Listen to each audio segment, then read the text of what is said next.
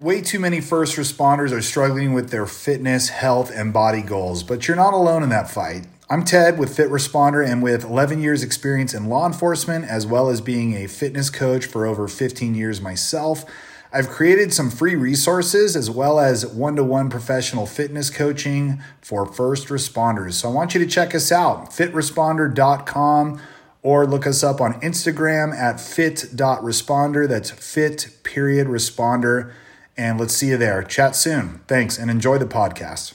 The Poorly Made Police podcast is for entertainment purposes only. This podcast has explicit content and is meant for mature audience.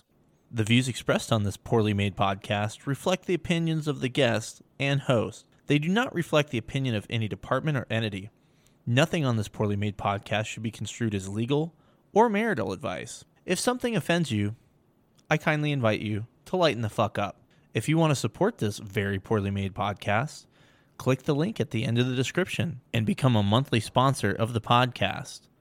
Or buy yourself some nice poorly made police memes merch. Not only does it look good on you, it's also a favorite of wives, exes, children, nurses, nuns, IA investigators, defense attorneys, and the chief. And of course, take care of the fine sponsors of this podcast. Now sit back, relax, and enjoy the orgasmic sound of a Crown Vic.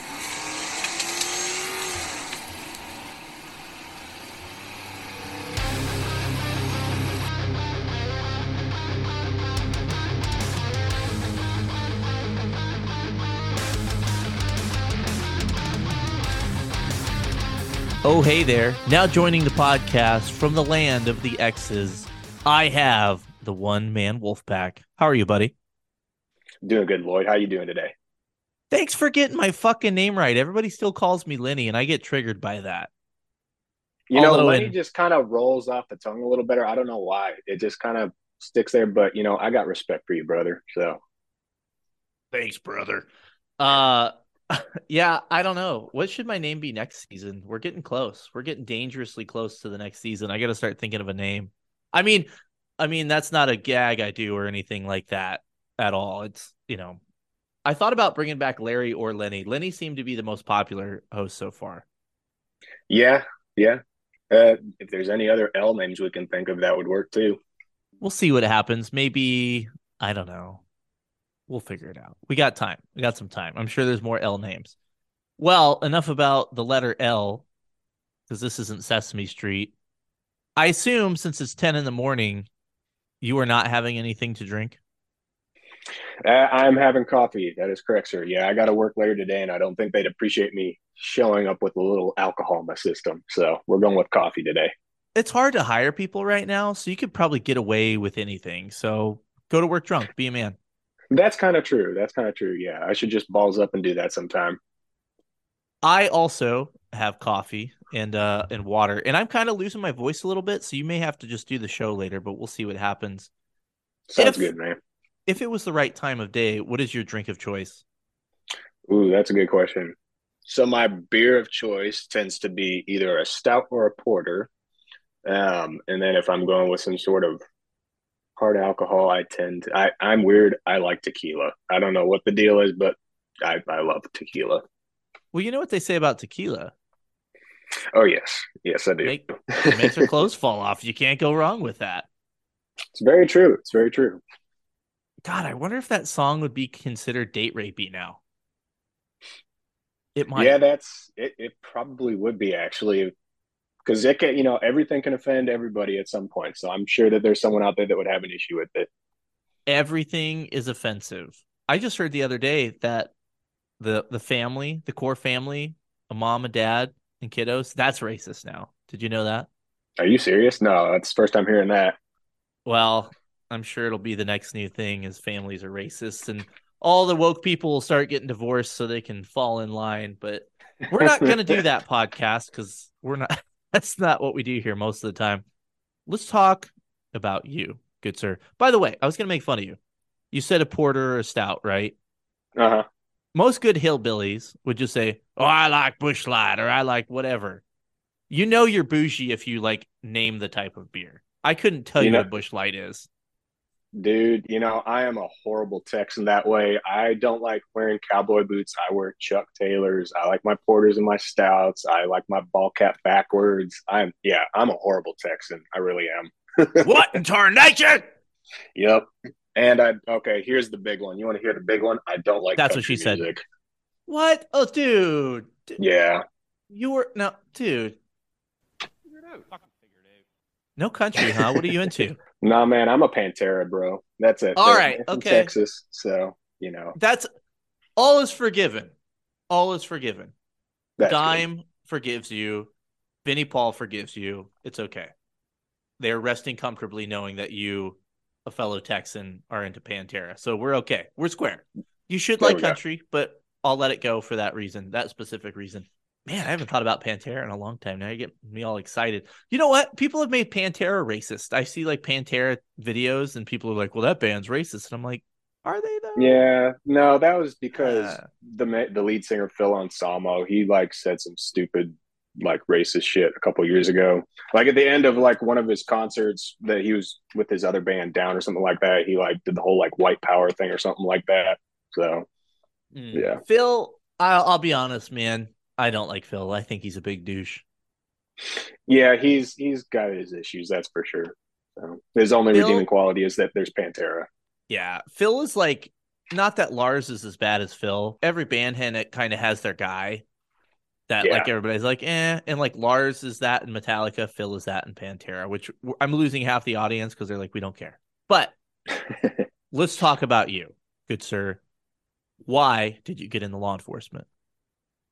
Oh man, that's a good question. Uh, the the short of it is, I felt it was the best way that I could serve my country by serving in my community and serving like at the most local level possible.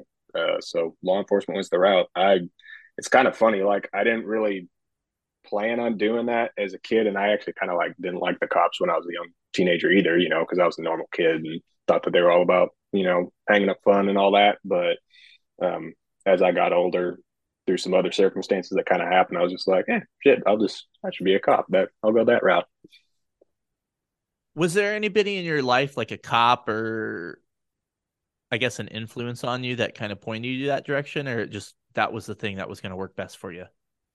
No, honestly, it, honestly, it was just, uh, you know, I just, I don't, I don't know. Yeah, nobody in my family has ever been a cop or anything like that. It's, it's kind of funny. My, my grandpa actually was uh, the guy that would always fight the the cops.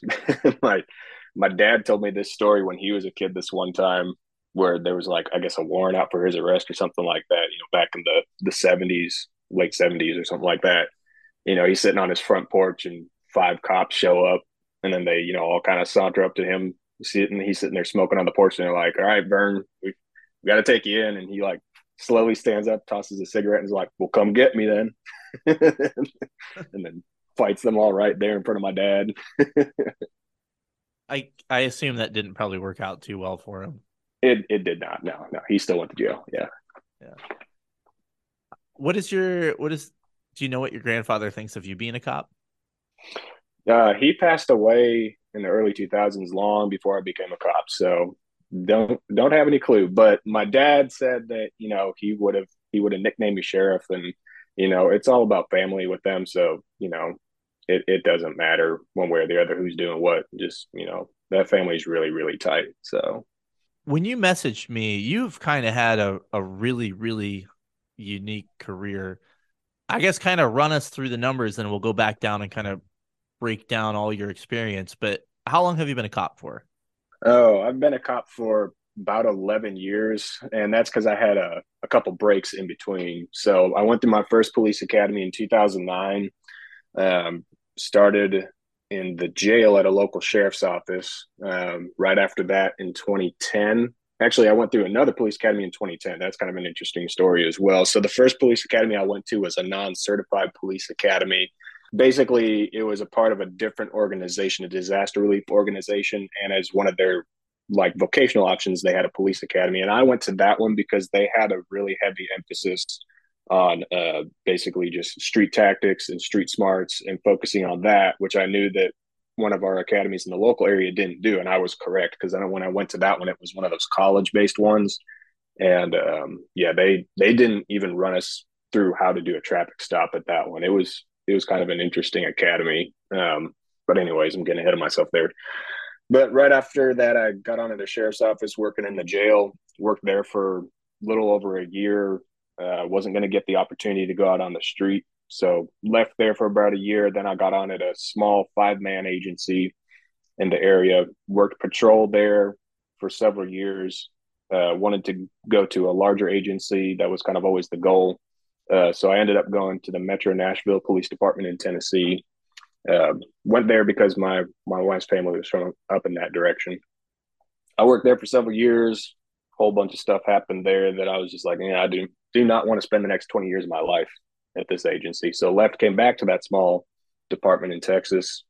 Um, worked there for several more years. While working there, um, I also got uh, dual commissioned as the constable for my area um, worked that um, for a little while. I didn't end up winning the election after I was appointed, so finished up my time there.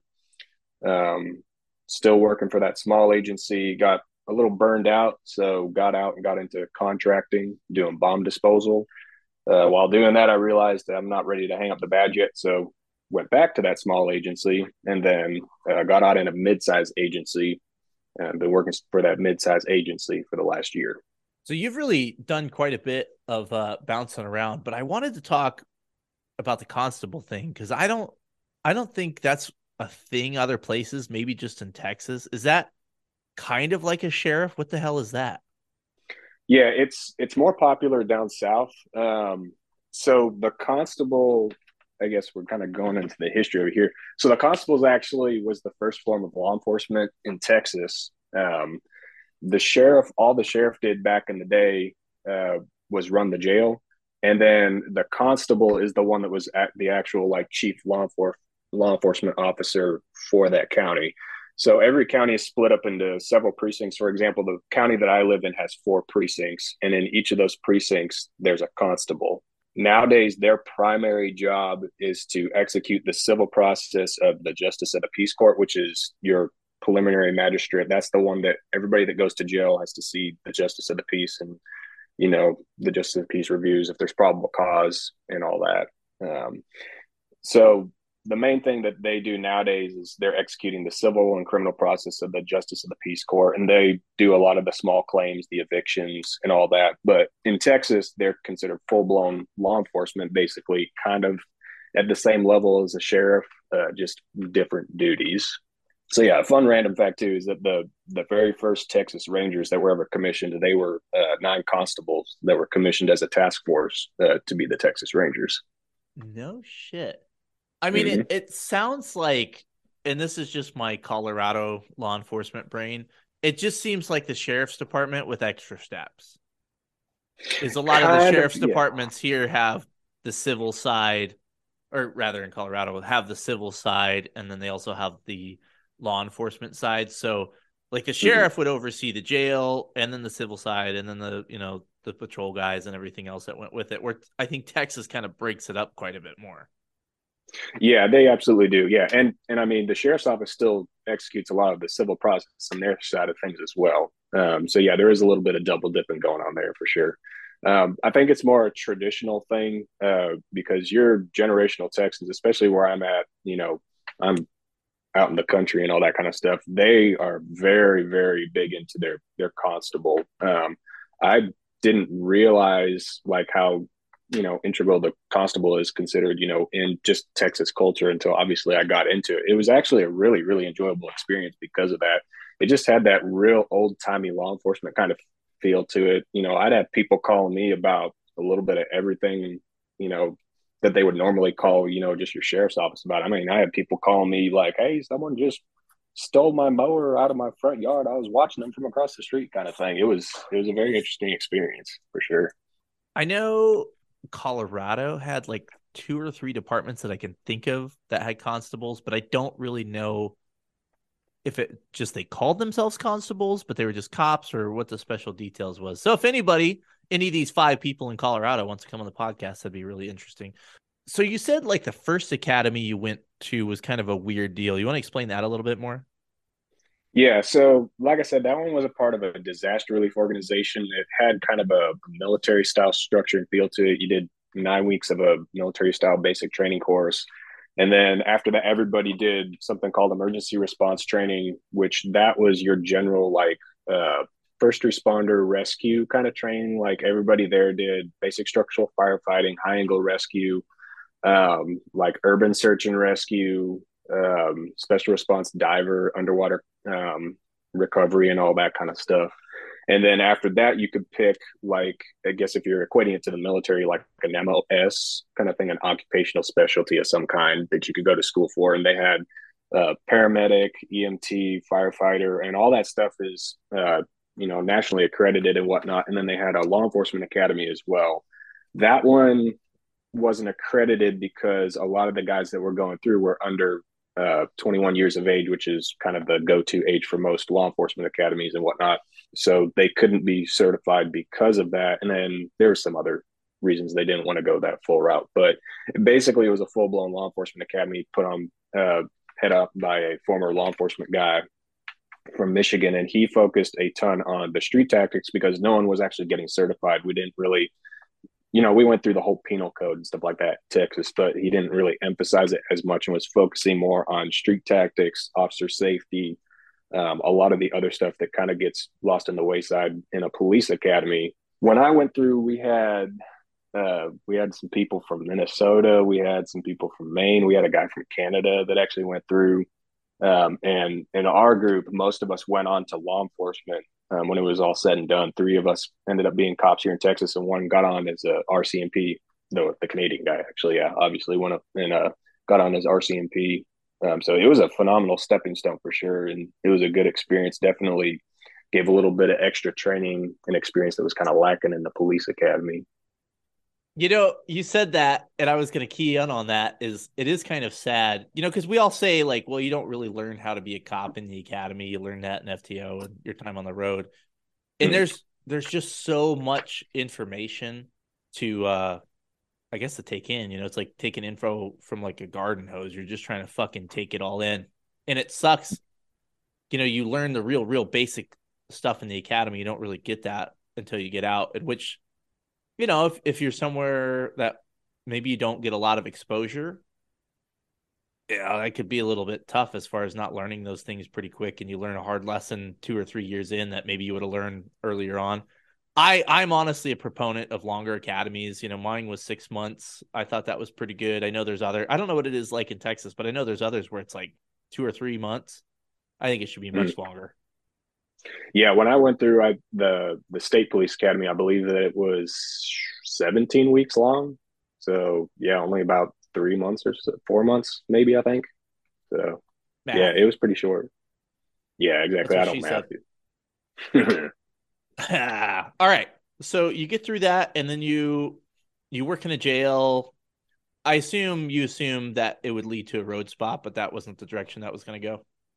Yeah, that's correct. Yeah. So there was a bunch of us that got hired at that one out of the police academy. And of course, you know, sitting down with the guy, he's all just, you know, like, yep, there's absolutely the possibility you'll get out in the streets. And then, of course, that ended up being like the one place where they were like super stingy about it and whatnot. And we found that out once we got there, kind of thing. Um, but I mean, being in the jail was a good experience. And I kind of recognized that going in uh, because all the games that are played out on the streets by criminals, they're they're played right there in the jail, and plus you get to know who people are, and and honestly, it was just a really good experience just getting to see what goes on once you've brought the person to jail. And you know, most of us cops, we just kind of wash our hands of it and are just like, "Oh, my job's done." But those poor jailers, they end up having to deal with all the rest of it, you know, kind of thing. So it, it was a good experience for sure.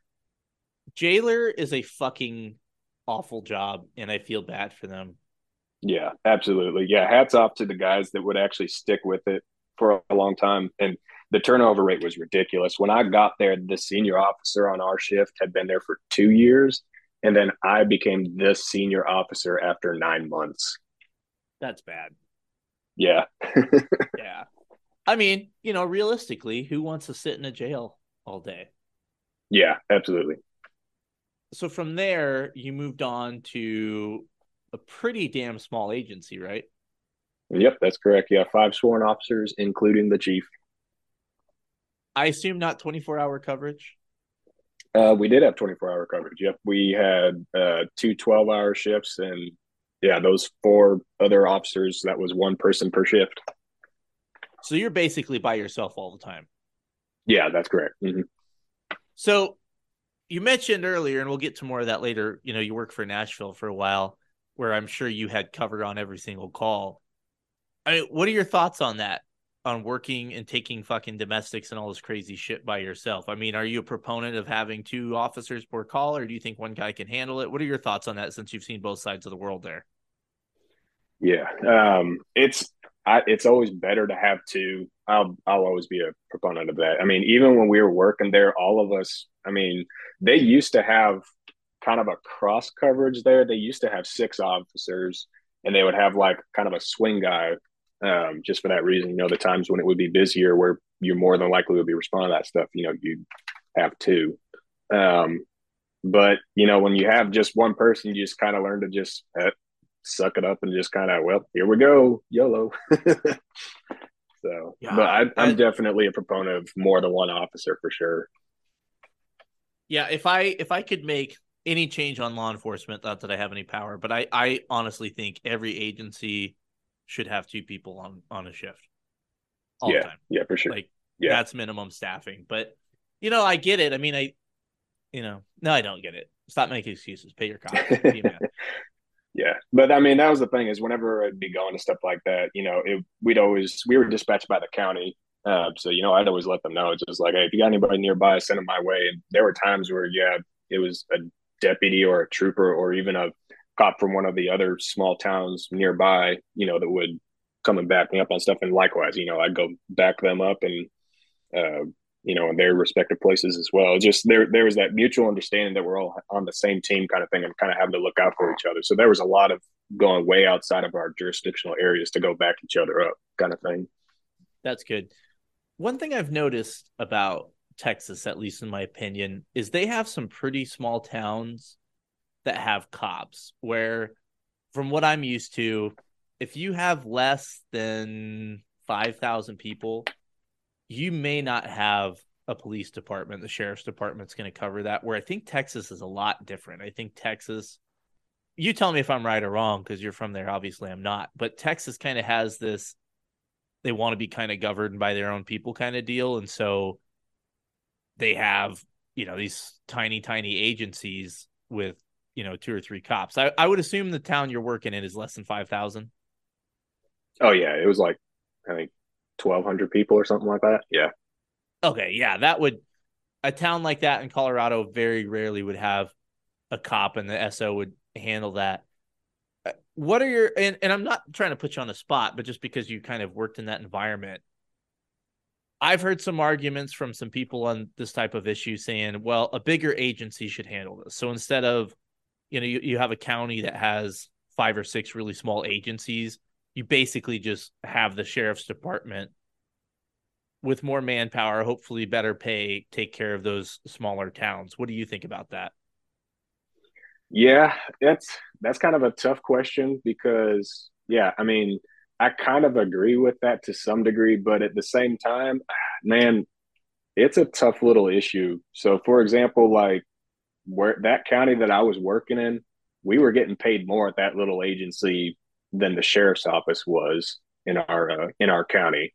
So when it came down to it, I mean that was the reason that I went there as opposed to the sheriff's office because we were getting paid, you know, like five grand more at that little agency than the sheriff's deputies were, kind of thing. Now the trade off, of course, was they all got take home vehicles, kind of thing. So you know I'd have to drive into work and was burning gas that way. But um, yeah, I don't know. It's just it's it, it is kind of weird, and it's I don't know really how to explain like why these little cities went with this particular, you know, way of doing things and whatnot.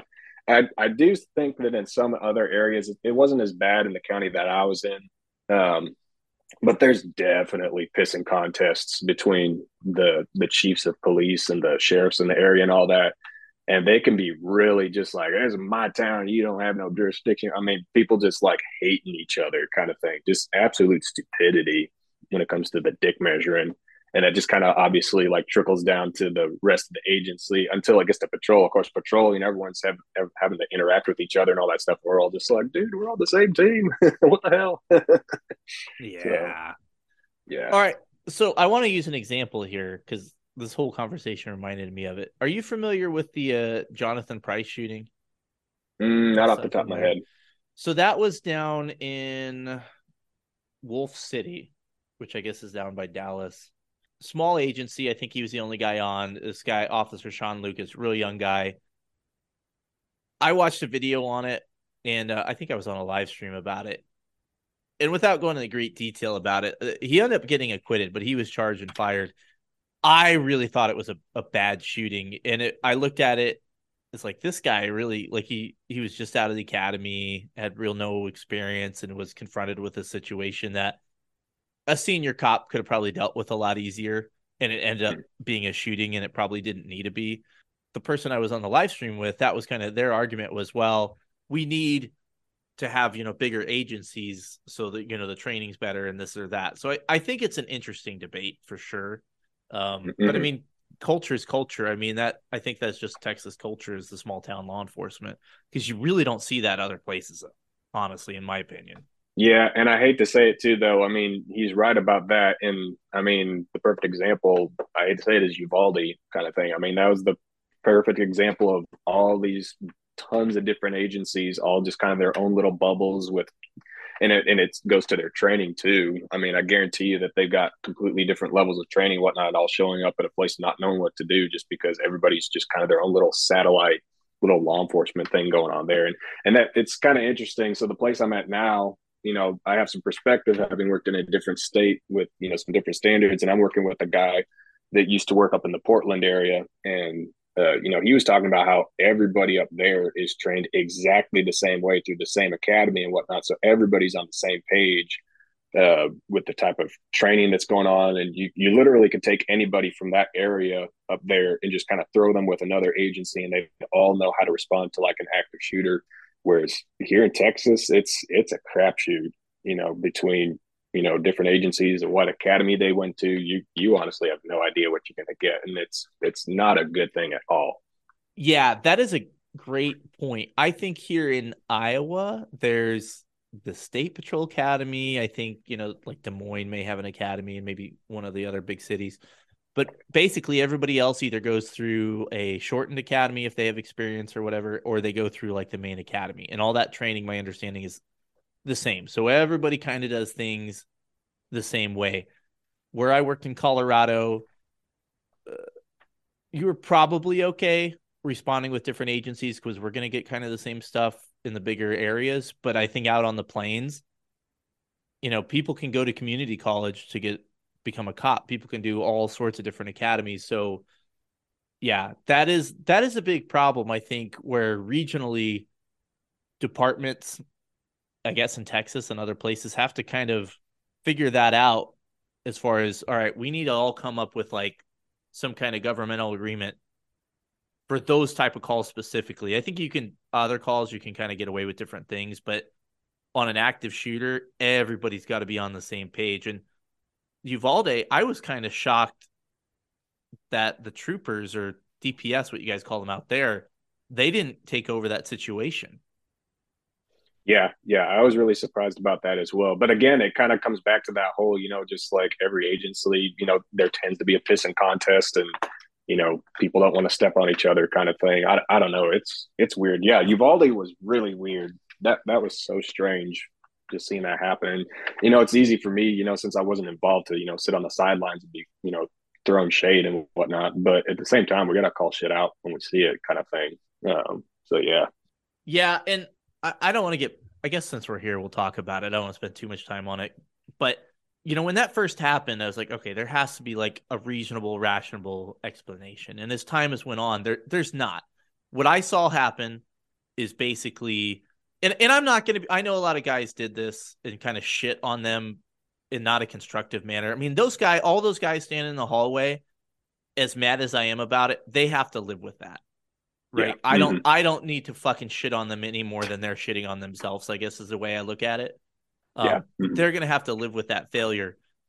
And but to me, I saw this, and I'm glad you kind of brought this different perspective because I didn't think about like they're all coming from different agencies and different places, different academies. I looked at it as in this age of policing where you're kind of so afraid of getting in trouble and going to jail or whatever, people kind of fail to act. And I also thought I've been on these calls where you have a bunch of cops and you're just told to show up. And you're basically, when you get there, hey, hang out, we'll let you know what you need kind of thing. And Mhm. that's it. Yeah. I don't know if there's guys that were at the end of that that had no idea what the fuck was going on. They didn't know that there was still kids in the classroom. But you would think of all the guys and girls in that hallway, somebody's like, "All right, we got to fucking do something." I, you know, and, and here's another thing I want to throw out there, um, just my opinion, and you feel free to fight me on it, but. And I'm stealing this from somebody, but it's it's a good point. But I'm going to kind of counter it a little bit. Is we all go home at the end of the day, right? Like that's that's the rule we all kind of go by.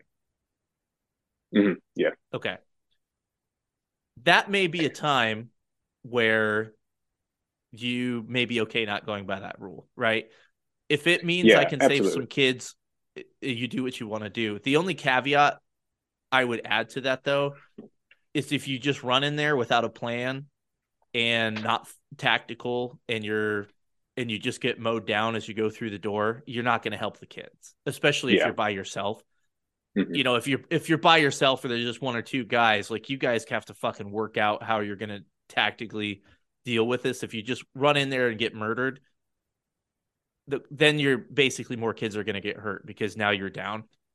So Yeah. I I get that going through that door and the guy had a rifle, he could have just mowed down a bunch of cops going through the door and it could have been a, a gooseneck. I get that.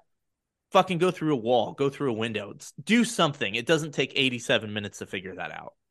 Yeah, yeah, exactly. Yeah, and that's and that's the biggest point of contention I think with that one is just the amount of time that elapsed, you know, from when they got there and you know when they finally, you know, went in is that's always the biggest complaint kind of thing and that's it's very valid, that's for sure. So, and yeah, that mindset of we all go home. It, I mean, that's good because you know, especially some of us when we were younger, you know, all you know, rip roaring, ready to go kind of thing. You kind of need to have that. You know, some people need that little, hey, dude, you know, don't be stupid about this. But at the same time, you know, there is a certain point where, yeah, it's just like, you know, I know what I signed up for getting into this job, and I very well may end up not coming home, kind of thing. That's absolutely not what I want to happen, but that chance is always going to be there. So, Yeah, absolutely. And one of the things that was really beat into my head as a young guy, and it's it's definitely stuck there, is you can't help if you can't get there, kind of thing. yeah. And Mhm. while that more pertains of like you know wrecking your car on the way, I think that's also a thing of running around with your with your fucking head cut off is, is a problem too. Yep. Um, I guess I guess since we're talking about it, and we'll we'll come back, but I guess we need to talk about probably about what happened in Nashville, which to be fair, I'm really ahead on podcast at this point. It is uh what is it, March 29th we're recording this. I don't think this is coming out for another three or four weeks. But Mhm. at this point, you know, from what I've seen out of Nashville, I think the 911 call was like delayed. It was like 11 minutes before they called or something crazy like that is something I read. But if you watch the body camera, the the responding officers, like they get out of the car, they're in the building, they're going right to the shooter. They did exactly how, like at least how I was trained, is you fucking move to the shooter. You go towards the gunfire. You just go. Um, you know, I don't know about you, and I don't want to give away. You know what? We're not going to give away tactics. And I mean, what, that response that they did there was a testament to the training there at Nashville. I mean, that academy, yeah, that one was a six month academy and it was phenomenal. I mean, we spent two weeks doing uh, active shooter slash CQB training. Um, and I mean, it's obvious there in how they responded. Yeah, that was textbook right there. Yeah, and I was lucky where when I went through, we spent at least a couple days. It felt like um in a building they were getting ready to tear down, and we fucking did, you know, building clearings, but we also worked in the active shooter stuff, like going to where the shooting is from, and they it was fucking phenomenal. Um, Yeah. and actually, they are uh, they're the officers of the podcast. I know there was a bunch more guys than the two guys that are getting the credit in the news right now. It was like a team of think three or four guys, maybe five guys went in there. I don't know who they are too. Just because they didn't shoot, I think doesn't mean they didn't do a phenomenal job getting into the building and working exactly the way they needed to work. But at this point, uh, we'll do our little officer of the podcast and we'll, we'll talk about you. Although they are way cooler than you, if we got to be honest, they did a fucking oh they are job. yeah certified badasses for sure. So, as you guys know, the uh, Officer of the Podcast is brought to you by Ghost Patch. They have sent some awesome patches over that only the officers of the podcast will get. I am going to send these to uh, Nashville headquarters and hopefully they get to where they need to be. And then, of course, nominate your buddies. If you listen to the last podcast, I didn't do one because I'm kind of out, but a few more have uh, trickled in. So if you guys know people doing good work, please email me and I will uh, try and get them recognized. So the officers, um, we kind of talked about it already, but they they did a fucking phenomenal job coming into the building and moving, and they are Officer Rex Engelbert and Officer Michael. Oh, buddy, don't don't forgive me if I mispronounce your name. It's uh Palazzo. Do you know any of those dudes by any chance? No, I don't. Yeah, but uh, well done, you guys, saving some more kids. Unfortunately, six people were killed, but I don't think they could have done anything about it. They got in there as quick as they could and took care of business. So well done. Uh, I think for that one, I think they probably deserve a uh, applause, don't you say? I think they deserve all three at the same time. Fuck yeah, let's do that. Hells yeah.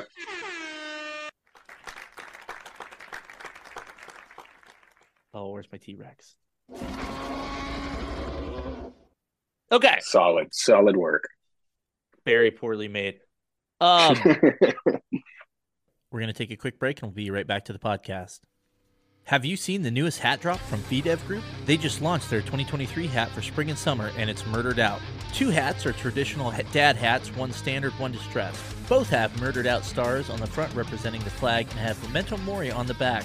Memento mori means remember you have to die, and is a staple of stoicism and stoic thought.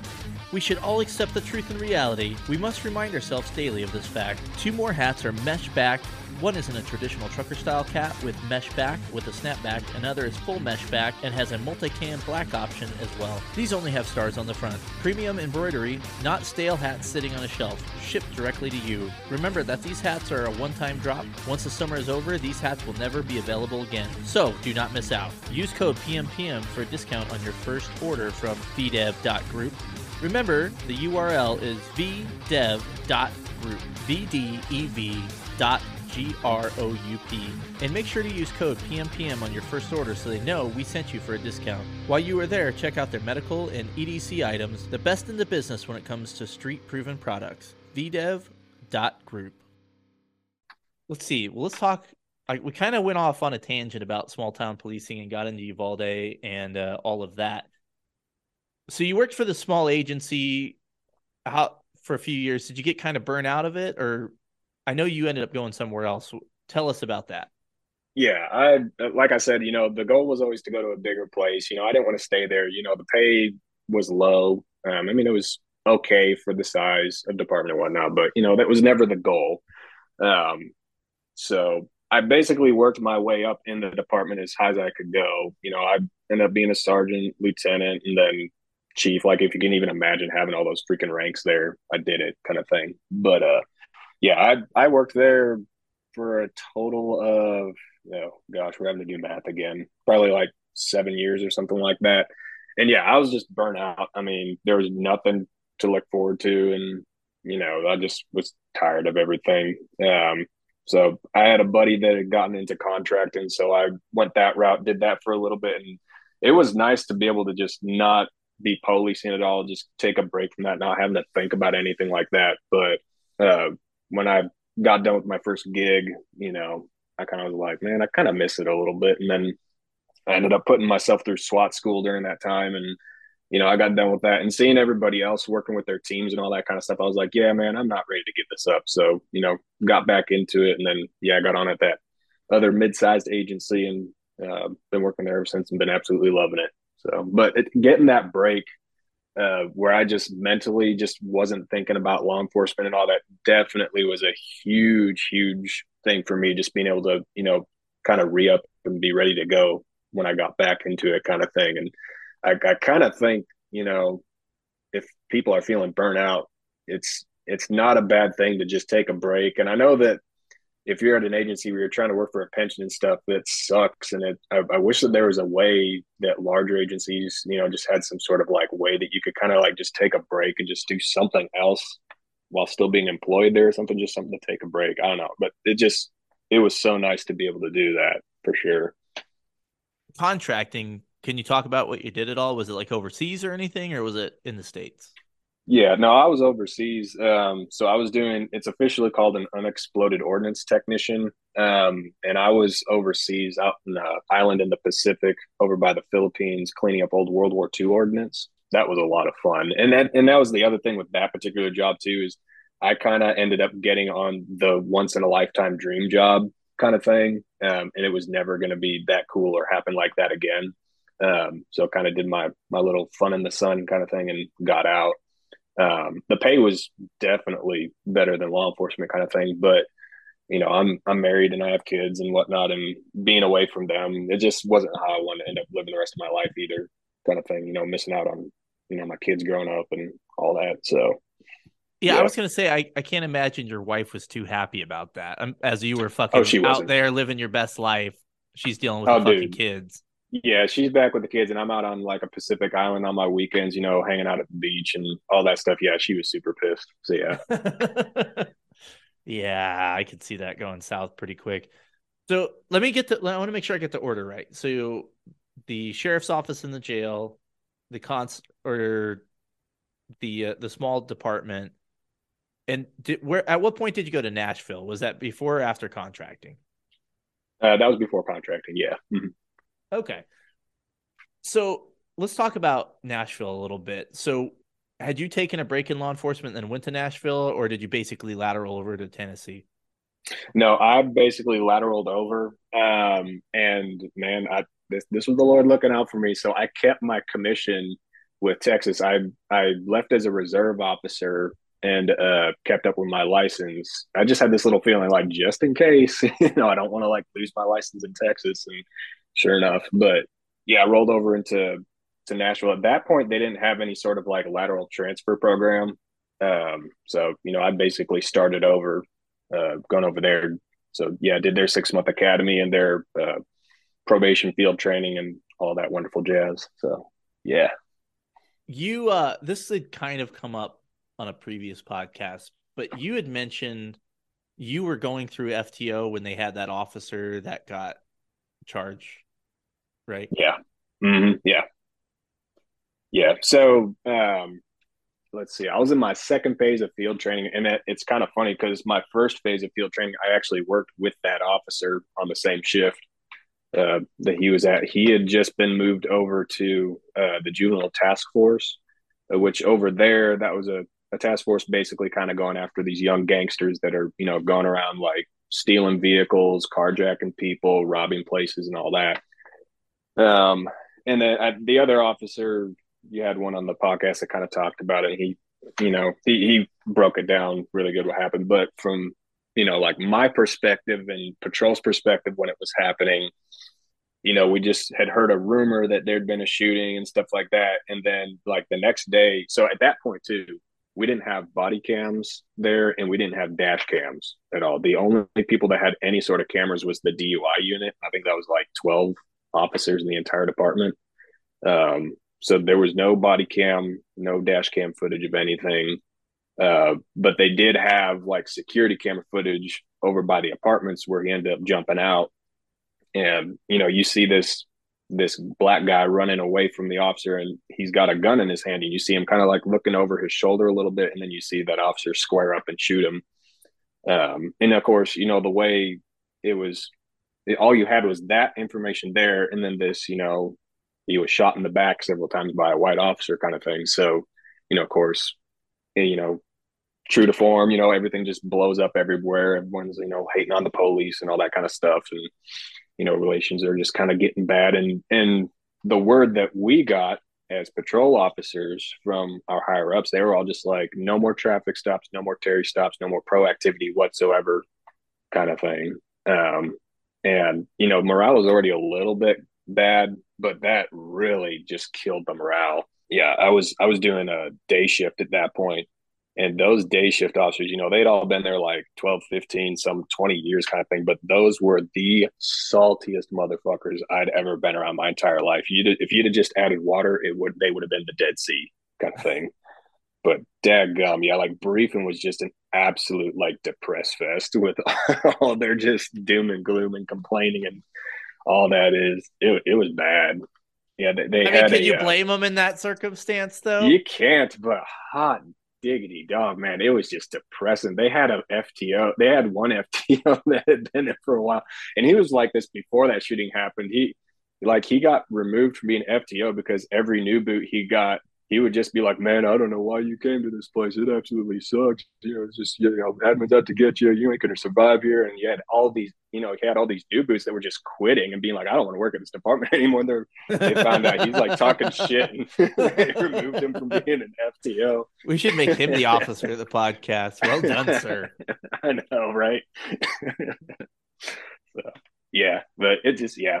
And, and, it was a little weird too because you know me coming from a completely different agency and a completely different place of doing things and kind of experiencing and also i started out on the streets before the whole you know uh, ferguson stuff happened so i i did have a little different perspective on what policing was like. So i mean i was right there with the guys you know that have been doing it for a while but it's interesting because all the people that I went through with, you know, most I think there was one other guy that was prior law enforcement, but none of them were prior law enforcement, and you know, they had no other perspective, kind of thing. You know, just coming in with things being like that and the way things were, you know, just that's the way things were, and you know, most of them are all still there at Nashville, and um, there's been a couple that moved to different agencies, but you know, they're still there, still enjoying it, and I don't know, just there's there is a little something to that, you know, being a little naive and not knowing any different that does kind of work out your favor, I guess, at a place like that. But yeah.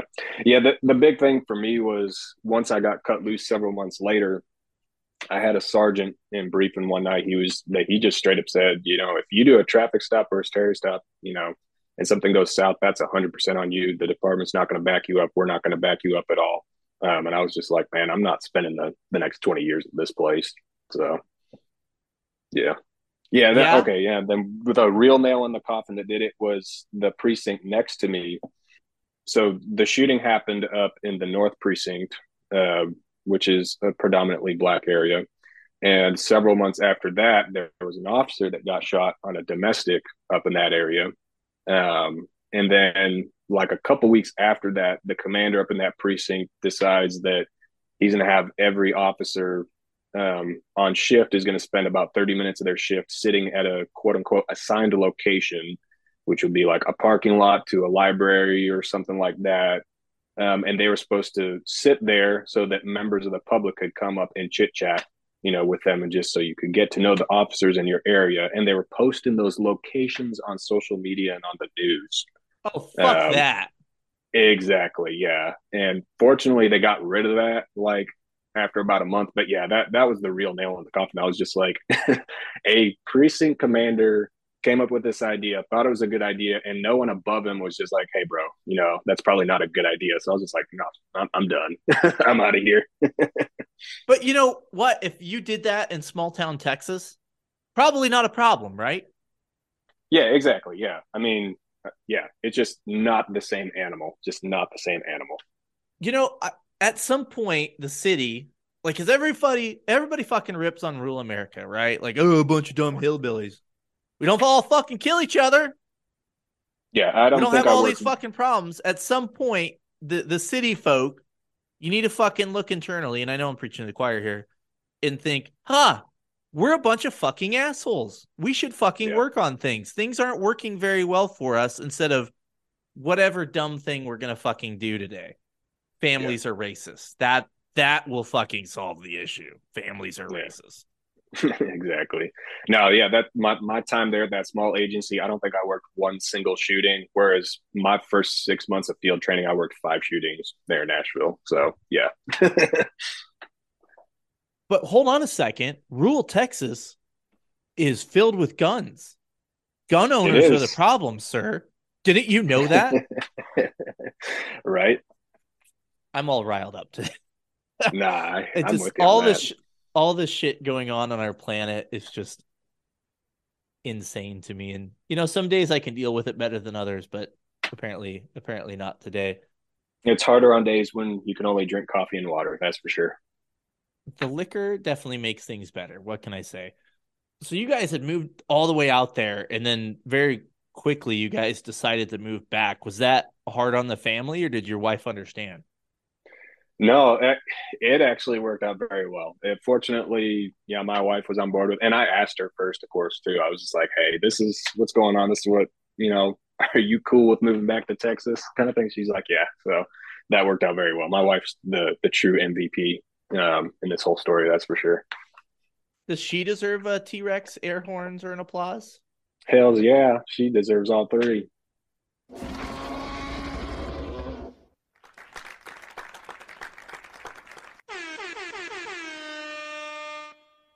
Well Love done. You, well done, Wolfpack's wife.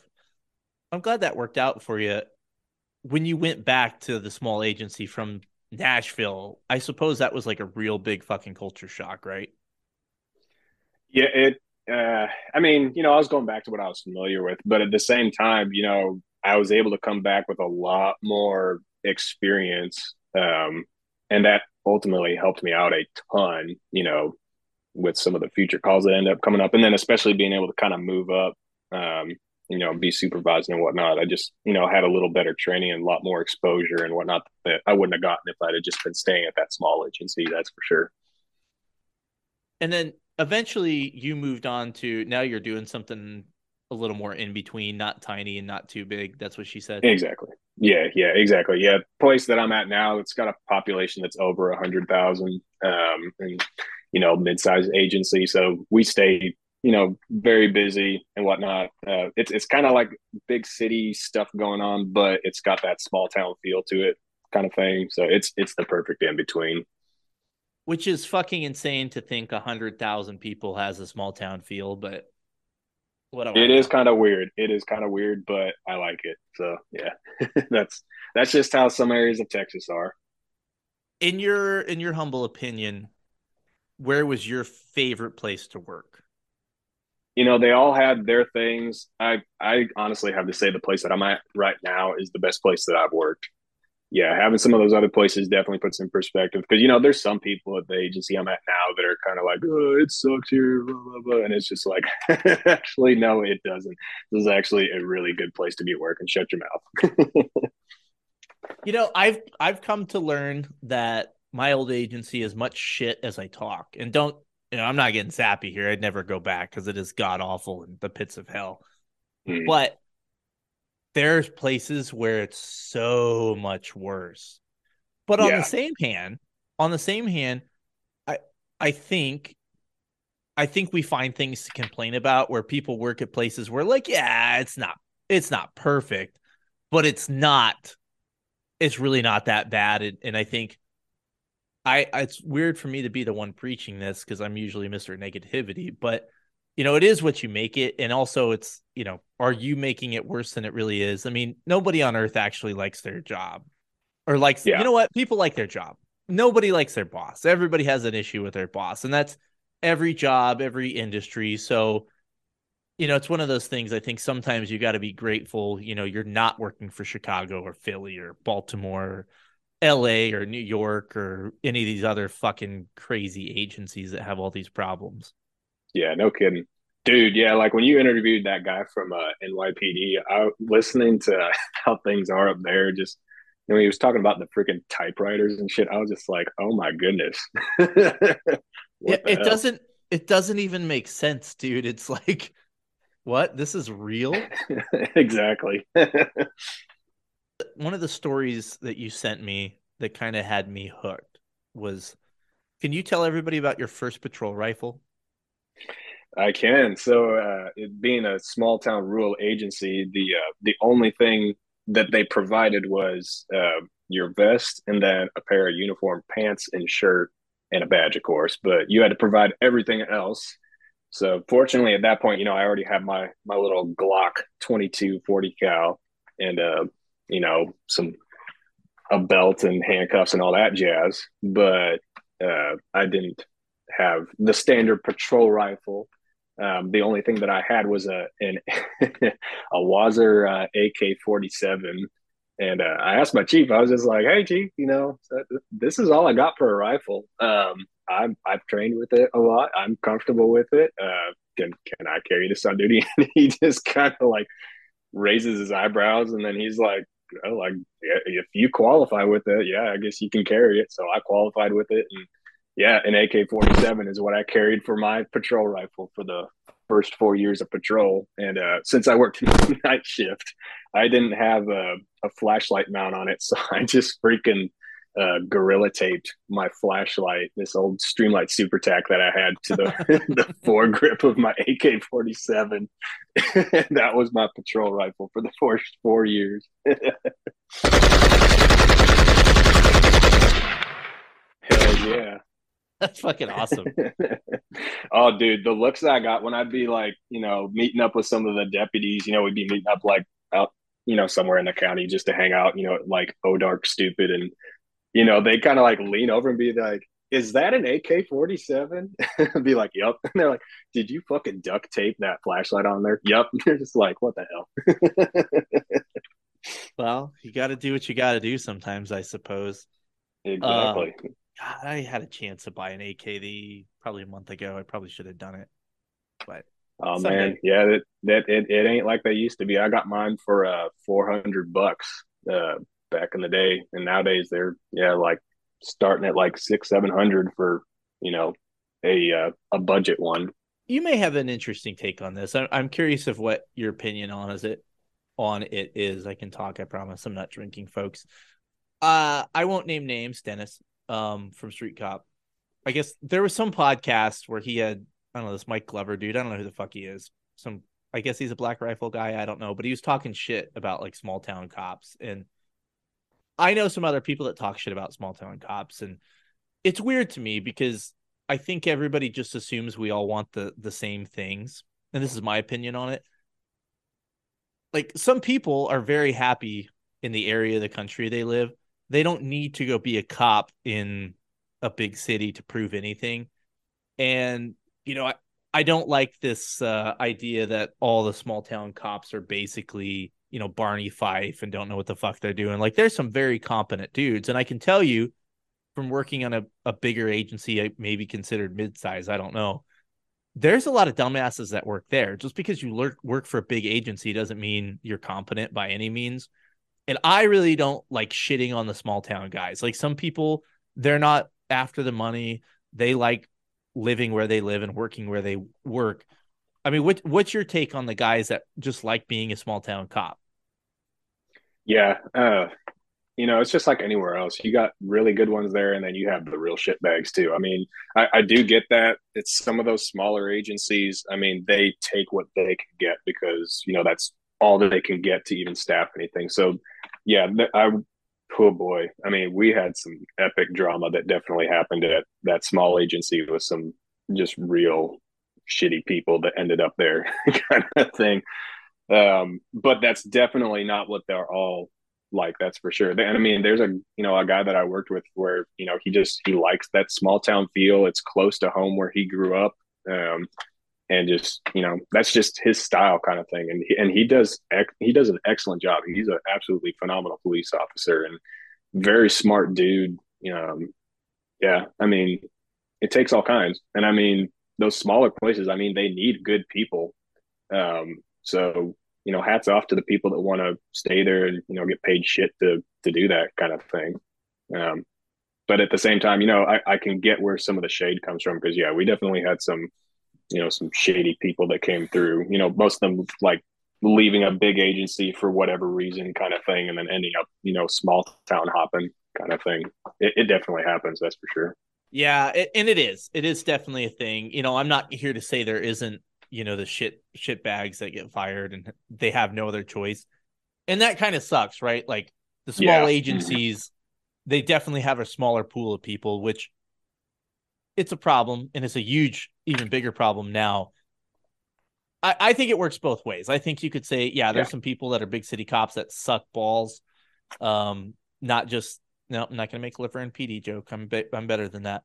Um, but there's some there's some big city guys that suck, and there's some small town guys that suck, and you have, you know, especially you work in a place like Texas or Colorado where anybody can go get a certification. You have people applying for these jobs that they're never going to get through a background, a major background somewhere. And I would argue the background in a small agency should be just as as strict as it is um, in a small agency. Or I'm sorry, vice versa. I think the background in a small agency should be just as strict as a big agency. But I'm pretty sure that doesn't happen.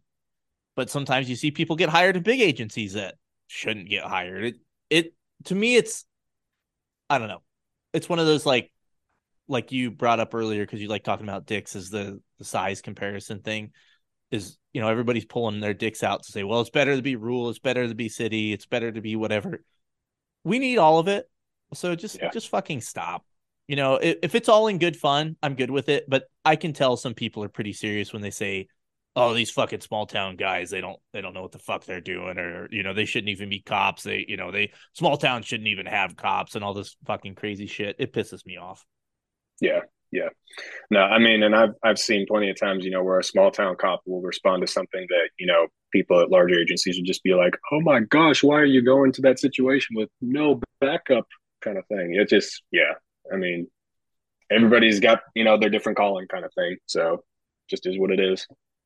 Definitely, for sure. Okay, so you had kind of the unique experience of going through an academy in Texas and then academy in Tennessee. What were some of the differences?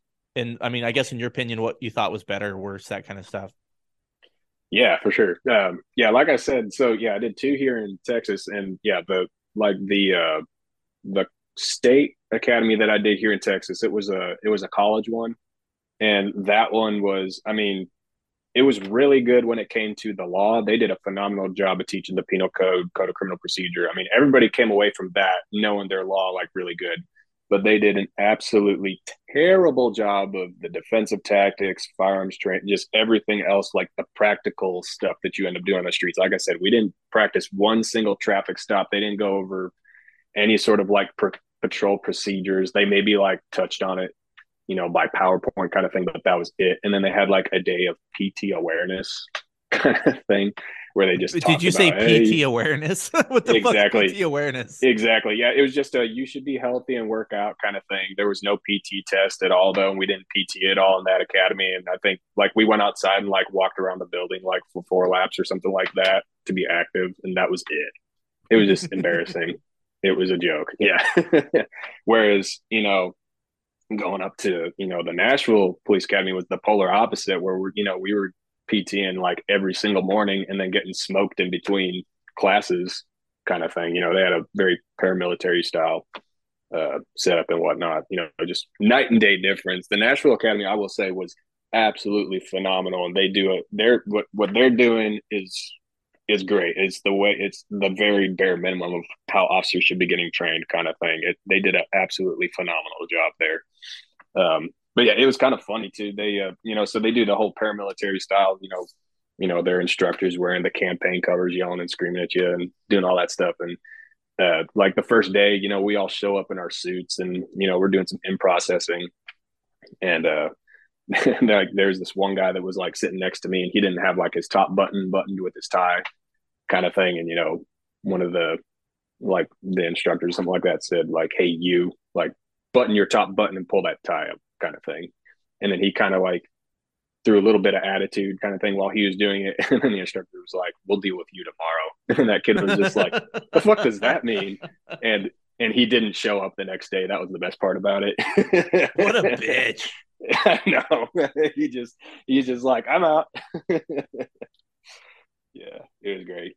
So but yeah, the the Nashville Academy just having all that, you know, stress inoculation is what they called it, and just kind of getting people used to being yelled at and, you know, kind of having to, you know, do something hard and prove you want to do it kind of thing. That's I, I think there's really something good about that.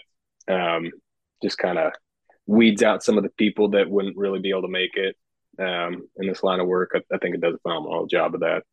Um, and then, yeah, like I said, they did two weeks of active shooter training there. We did a week of team CQB kind of thing where we were, yeah, practicing through a building using sims and all that kind of stuff. And they did two days of two person CQB, you know. So if you're just going with like one partner kind of thing to it, you know, you know, a welfare check or a open door in a building kind of thing, you know, learning how to be able to do it with just two people. And then they did three days of uh, integrated uh, response with the fire department, um, you know, responding to an active shooter scene and stuff like that. So yeah, just just absolutely top quality for sure.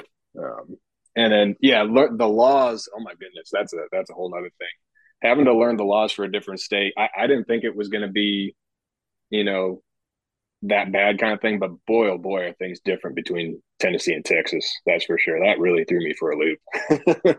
let's let's talk about that because I know you know I've I don't think it's any secret that you know I may I may eventually pursue going back at some point, and I've just done a little dabbling in, in reading the statute statutes. I've done a little dabbling reading the statute. Oh my god, I can't say statutes. You can't say anything today, can you? I can't say anything today, man. I, but I've done a little dabbling looking at the statutes. There it is, and um, it's way different and it's fucking weird. And I was so used to the way Colorado's laid out, and it made sense, and I knew how to find thing, and I and I knew what the definitions meant and things like that. Where mm. I think coming here, it would really fucking throw me for a loop trying to properly charge things, which is nice. You know, you can fucking look up anything and, and figure it out. I mean, crime's crime kind of deal. What were the what what's a lot different in Texas and Tennessee? What are some big differences? Oh boy. So the biggest one is uh, the domestic violence stuff. So yeah, so basically the big difference is, you know, the family violence, domestic violence stuff. So in Texas, you know, family violence, it's just it's it's you know, the assault that happens between family members, uh, members of the same household, roommates, that kind of stuff. Uh, in Tennessee, it's this whole it's that subcategory, but it applies to every crime kind of thing, not just assault. So there is such a thing as domestic vandalism over there. Like if you like take your girlfriend's phone, y'all are fighting or something like that, you take, you know, or, here we'll use this example. So you're you're fighting with your girlfriend, just words are being, you know, tossed around kind of stuff. You turn around, you're at her house and you punch a hole in the wall instead of punching her in the face. And if she calls the cops on you, kind of thing, you're going to jail for domestic vandalism that night. Um, they uh, over there, they're a shall arrest state kind of thing for domestic. So anything that gets categorized as a domestic, you're having to take the uh, the primary actor to jail. And there were several times where we were just like, man, we really do not think that this person needs to go to jail. This is such a bullshit call, but you you kind of had to. And then it was funny too in the academy. They're like, Tennessee has the highest rates of domestic violence in the entire United States. It's like, well, no shit, because literally everything can be categorized as a domestic over there. You know, just when it comes to relationships, like for example, like if you've had sex with the, another person and there's some sort of incident that happens later in life kind of thing. Even if you have a one night stand and then 20 years down the road you like end up seeing each other again and one person like slaps the other guess what? It's now a domestic. Colorado yeah, is it, the same way. Yeah that's that's just way. crazy. I don't know. Yeah, that that was is, just super weird. Well that's that's something reading the statute. Fuck you can't say statute. That's something reading it out here in iowa is it's not that way. We're in Colorado. I just thought that's where it was, how it was everywhere is is this crazy shit. I will say the one thing about Colorado, if you were smart and you read the domestic violence statute, it had to be like, and I forget the terminology. There was like six or seven things it had to fit under. And so let's let's use your example of uh, you know, turning around and punching the wall. If you talk to the victim, you know, she calls and you go, Well, you, were you scared or intimidated when he broke the wall? And she goes, No, no, I wasn't. You probably could get away with not arresting him because right. she, mm-hmm. she had to, like, you know, and that's why you learn to ask the good questions. You know, if she said, Yeah, he fucking turned around and hit the wall and I felt very intimidated and scared by that, well, he's got to go. But yeah, no, and, and that's what sucked in Tennessee is like she could sit there and say all that stuff, but because you have the probable cause and it's a shall arrest state, you you took him to jail. I mean, there's I mean, there was a couple police officers while I was working there that got arrested for DV just simply because there was the shall arrest statute kind of thing. Um, Yeah, it, it was just it was just weird. you mean the forty percent? Yeah, exactly. Yeah. No, I, like one in particular that happened. Uh, this chick that was a police officer, she was like down on Broadway with with her wife, kind of thing, and they, you know, the wife had gotten really sloshed drinking or something like that, and was just kind of, I guess she was just kind of like a sad drunk or something like that. So it was just blubbering, just you know, causing all this scene or something like that. So her girlfriend that was the cop, you know, basically like picked her up, threw her over her shoulder, and was like carrying her to the car, kind of thing. And like all these bystanders, like were seeing this kind of thing and thought that it was a kidnapping. So they called the cops on her, kind of thing. And I don't know the full details or whatnot, but she ended up getting arrested for DV, like domestic, like unlawful restraint or something like that. And of course, it did not stick, kind of thing. But yeah, it was just it blew my mind that that could even happen in the first place. Just and it was simply because you know the pieces of the puzzle fell together for the definition of a DV kind of thing. Um, and it was just that that just blows my mind that it can work like that. Yeah, I, I think you could make an argument on the DV stuff. Like I, I'm a I have of the opinion that some of it is like crazy. Like I get the mandatory arrest for the assaults and stuff. Okay, totally get that. But yeah. I would I would argue like if there was some form of like harassment, like he's getting, you know, I'm gonna kill you, bitch, and shit like that. Okay, I'm good with that. You know, breaking her phone so she can't call the police. Okay. Yeah. You could go to jail mm-hmm. for that. Okay. But some of this other stuff, like there was a, a famous example in Colorado that I butchered last time and I'll probably butcher it again, but the uh, Hall of Fame goalie of your Colorado Avalanche, Patrick Roy, in like early 2000s, had broke a door downstairs after an argument with his wife. Mm-hmm. And she wasn't even in the same room and they arrested him for it and I'm getting dumped. And that, you know, that's to me, that's not you're you, you're an adult. You shouldn't fucking break down a door kind of thing. But like I know I get mad sometimes. Everybody gets mad and you, you know, you know, here's a funny thing though. I think when people get mad, like if a chick gets mad, what does she do? She cries, right? Mm-hmm. Cries, gets it out, gets gets that ball of energy out, and then it's over with guys don't do that. Guys aren't gonna like cry and sob and eat ice cream and watch the Lifetime movie. Well, some of you fuckers might, but I'm not. So I might like fuck or you know get mad. Mm-hmm. But you're an adult. Like you don't fucking break down doors. You don't damage property. I get that, but that to me that's not a DV. Like I'd much rather him fucking destroy a door out of frustration than destroy her. You know what I'm saying? Yeah, exactly. Yeah, and and I mean that's kind of more how like Texas sees it. I mean, we don't have domestic vandalism here, kind of thing. If a dude like, you know, turns around, walks out the door, and yeah, he's like pissed off, and he starts like kicking the door or something like that on the way out, kind of thing. Yeah, no, he's not getting arrested for that.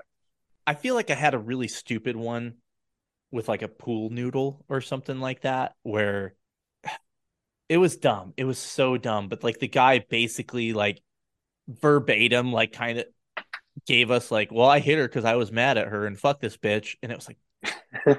with the you know, noodle. like yeah, just like talked himself into that one. Yeah, well, talked himself into it. It's the you know you brought up the highest DV crimes in the nation and i'm sure a lot of the states that have those same type of laws have that because you arrest a lot of people other states aren't going to arrest and i'm not going to yeah. be the one that says dvs aren't a big deal like there you know there's some fucking manipulative people guys and girls that are pieces of shit and treat their spouses terribly and fuck those people but you know i i'm yeah. i brought it up before but i think there's just the side of society people want to not acknowledge happens is sometimes two of those people are in relationships and yeah. they beat on each other and they take turns beating on each other and they love each other to death and they probably won't kill each other. I mean, they might. They probably won't. And yeah, you know, it's not one of those things where it's like she's just there because he's she's so scared to leave and he's not there because you know he's so scared to leave. It's they're both bozos, you know, and yeah. I wish we could mm-hmm. kind of acknowledge that as not this broad paintbrush of I know a lot of people kind of have this opinion on DVs that it's, and it's usually honestly they always say the guys, whatever. But uh, there's like this idea that guy, all these guys are just not letting people get out, and there's and they're making more into something it's not, and like it. I don't know if I want to go down this road, but just it's a thing. There's people that are Yeah. bozos, and it is absolutely. it is. No, and, uh, and you know, bringing that up, you know, that that's another thing that you know, at a super small agency like that, you know, you're a lot more involved with your community, kind of thing, and you know, they're just they're the same people there, so you just run into people more often. And of course, you know, when I was first starting at that small agency for the first several years there, I had like that one couple that was always, you know, the family violence couple that we get calls on all the time. And it was funny because yeah, like the woman was the one that was calling but most of the time I ended up arresting her because she was the primary aggressor kind of thing. she even like said that one time. She's like, Why do you keep taking me to jail when I'm the one calling you? It's just like, sorry, you're the primary aggressor here. Y'all That are both got some major issues, but you need to stop like flying off the handle and beat the shit out of them. You know, you have such this accent, and I just cannot believe you don't listen to country music. What's wrong with you? I don't know. It's just I don't know. It's just It's me. okay. I how I am. you. I do like some Tyler Childers. You know, I I can stand stand that occasionally, and you know, some old school Marty Robbins is good and whatnot. I mean, whatever. I just All right, I what does okay, it. you're good. We're good. Marty Robbins, that's that's classic. I like that. Yeah, Big Iron on his hip. That's a good song right there. Yeah, that's fucking classic. Um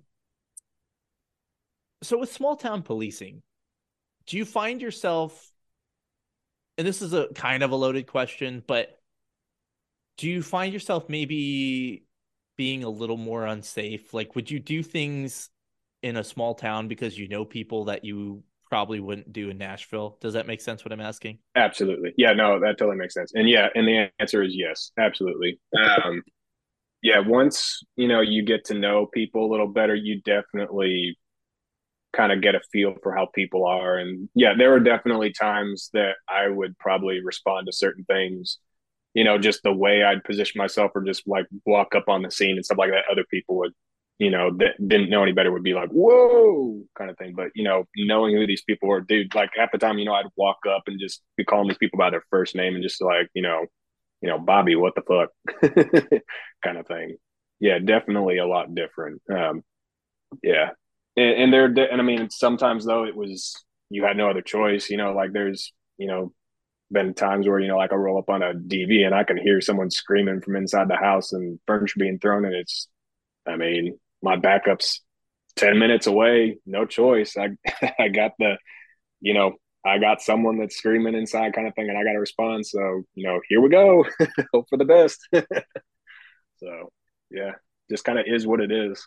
I don't know the best way to put this, but I I've kind of wondered that, and I base this kind of on talking to some of the people I've talked to on the podcast. Is I had the uh, the rule officer on the podcast who you know writes all the articles and stuff. We were talking about how cops in small towns, you know, they're they get shot just as often as the big city guys, maybe more, Mhm. and it's kind of an interesting dynamic where I think because the small town guys maybe give people more of the benefit of the doubt than like when you roll up and I know you know what I'm talking about because it sounds like Nashville is a lot like where I came from. Like there's a fucking way you handle business. And like that's the expectation and everybody handles business the same way. It doesn't matter who they are.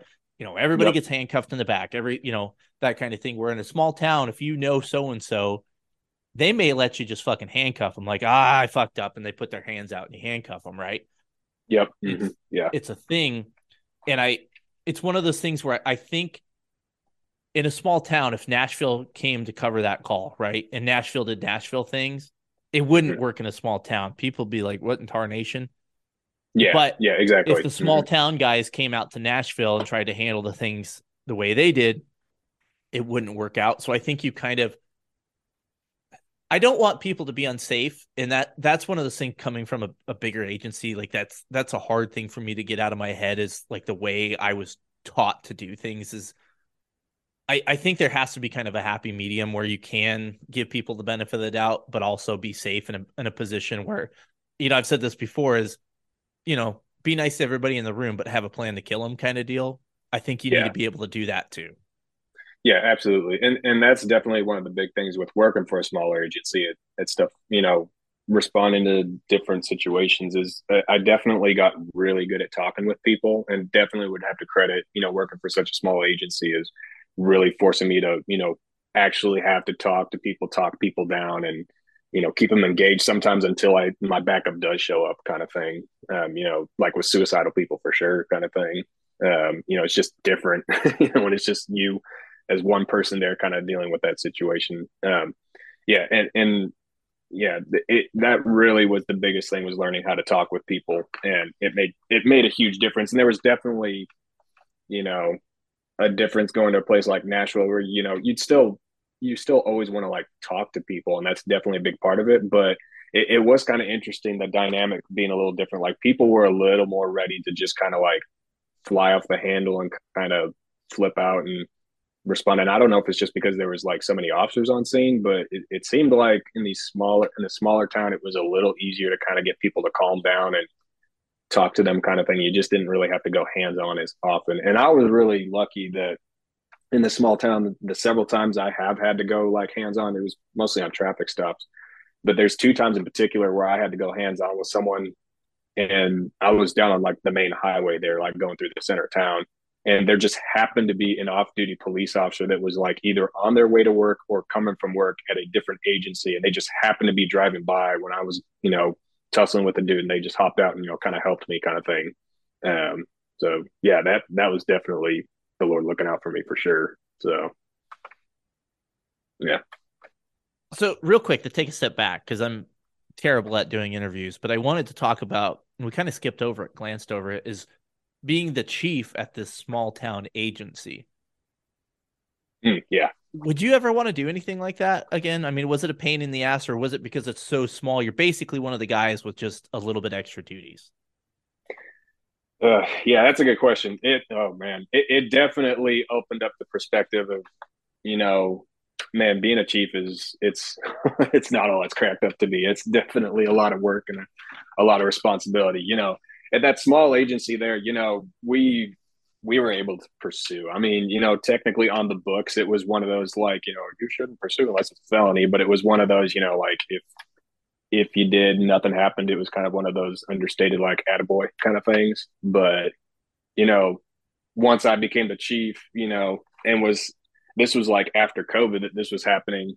And, you know, like our patrol vehicles were like several years old at that point, were falling apart and you know, we were having to Frankenstein like a catalytic converter from like a stock Ford Expedition and like stick it on our Explorer and stuff like that because we couldn't get any catalytic. There were like no catalytic converter replacements anywhere in the United States to replace it properly. And you know, my guys are like, you know, wanting to get in pursuits and you know doing all this crazy stuff. And it's just like we're backed up on vehicles. We can't afford to like please don't wreck it because we ain't got no backups. You're gonna be like on a bicycle here dude or on a horse or something. So yeah it definitely brought some perspective to the whole you know you're responsible for everything in that department. And you know, having to be responsible to the city council and explain why, you know, certain things and, you know, like, why are we doing this this way? You know, hey, we need this kind of thing. It, man, I don't know. It, I don't, I don't think that I would go for that. Um, it's kind of funny. The guy that, uh, so when I was working as the interim chief, you know, I applied for it just because, you know, it was going to be better pay and I'd worked there for so long, you know, I knew everybody and I knew how the department worked and I was willing to put my hat in the ring um, and ultimately, I ended up going to a different guy who, um, you know, he had a total of 20 years in law enforcement kind of thing. And, you know, he was looking at it as his retirement job kind of thing. And I was friends with him. And, um, you know, once he came over, you know, he was just kind of like, oh, dang, I didn't know it was going to be this much work because at a small agency, yeah, you're one of the guys. So you can't just sit there, you know, up in the office, you know, doing all the admin stuff and call it good. You know, like if someone calls in sick, kind of thing. I mean, that's an entire shift that's down. And if none of the other guys are available or if they're overworked or they can't come in, I mean, that's on you, dude. You you got to go and cover that shift kind of thing.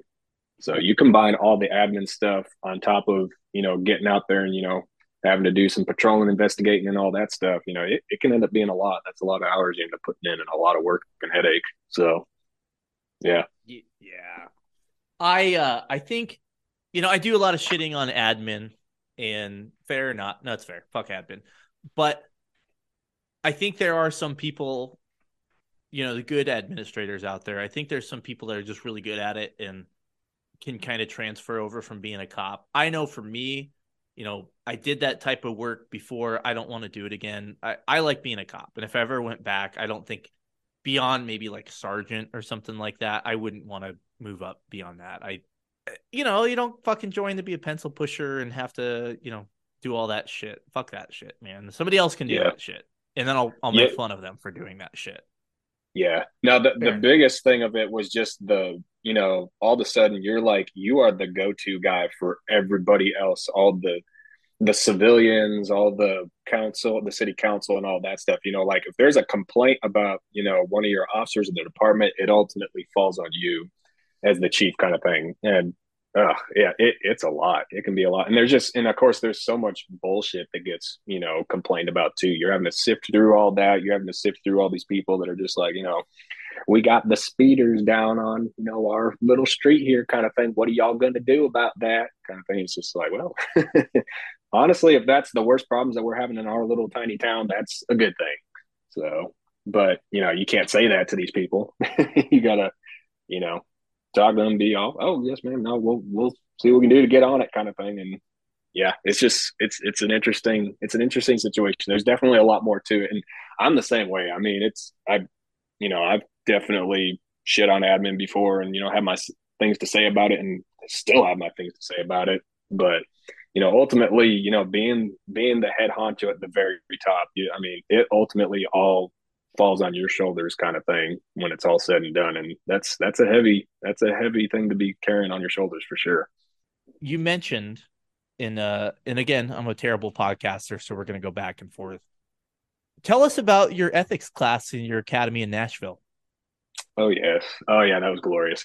Yeah, so they uh, at the time uh, the mayor Megan Barry uh, came in and did a short ethics class for us. You know, and apparently before she was a mayor, she was like some sort of like ethics uh, consultant for like tons of businesses and corporations. That was like her thing. So that's why she was uh, doing that class for us. You know, and it was your run of the mill ethics class of you know being ethical at work. You know, don't take bribes, you know, understanding the dynamics of all that stuff. I, I, it's just one of those like common sense things. Honestly, I didn't even listen to it because it's just, you know, if you're a good person, you don't even need to like be going through this, but whatever.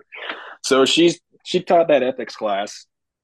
And then it comes out a month later, she ends up getting arrested for embezzlement. So what, uh, what ended up happening with that was, is that, uh, being the mayor and whatnot, she had a protective detail from the Nashville uh, Police Department there, uh, a sergeant and several officers that basically their whole job was to do, you know, VIP protection, kind of like, I guess, like what the Secret Service does for the president. That's what they were doing for the mayor, kind of thing. Um, and then apparently she was having an affair. She's married, and she was having an affair with this married sergeant, the supervisor of the VIP detail that was in charge of her, and uh, they would uh, take these lavish vacations over to like Italy and stuff like that on the city's dime, you know, in the name of work, but actually it was their little getaways and all that wonderful jazz. And of course, you know, the city ended up finding out about it, ended up charging her and that sergeant uh, with embezzlement. And uh, you know, both getting removed from their particular areas of uh, office. He ended, he resigned, you know, in lieu of this. He saw this coming, kind of thing. So he resigned um, to avoid, you know, any sort of internal affairs investigation into him. But uh, but karma struck back there because his wife uh, divorced him and then like sued him for like half of his pension or something like that. Um, but yeah, it, it was just it was just absolutely grand that she she taught our ethics class and then like a month later is getting arrested for embezzlement. That was just oh, that was just so glorious.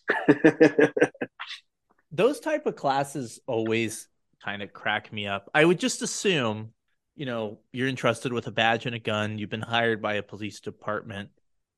You don't need to be taught I don't know. It it's it's one hundred percent just covering me, right? the city. Yeah, it's one hundred percent just it's it's for it's a dog and pony show at that point. That's just to like show all these other outside places, hey, we're doing this. You know, oh oh yeah, I forgot to mention. So yeah, so Nashville, they're CALEA. um, as well. Oh, Your favorite little group You there. fucking said it, CALEA. yeah. Fucking CALEA, worthless organization. Fuck Yeah. you, CALEA. Fuck you. Go on.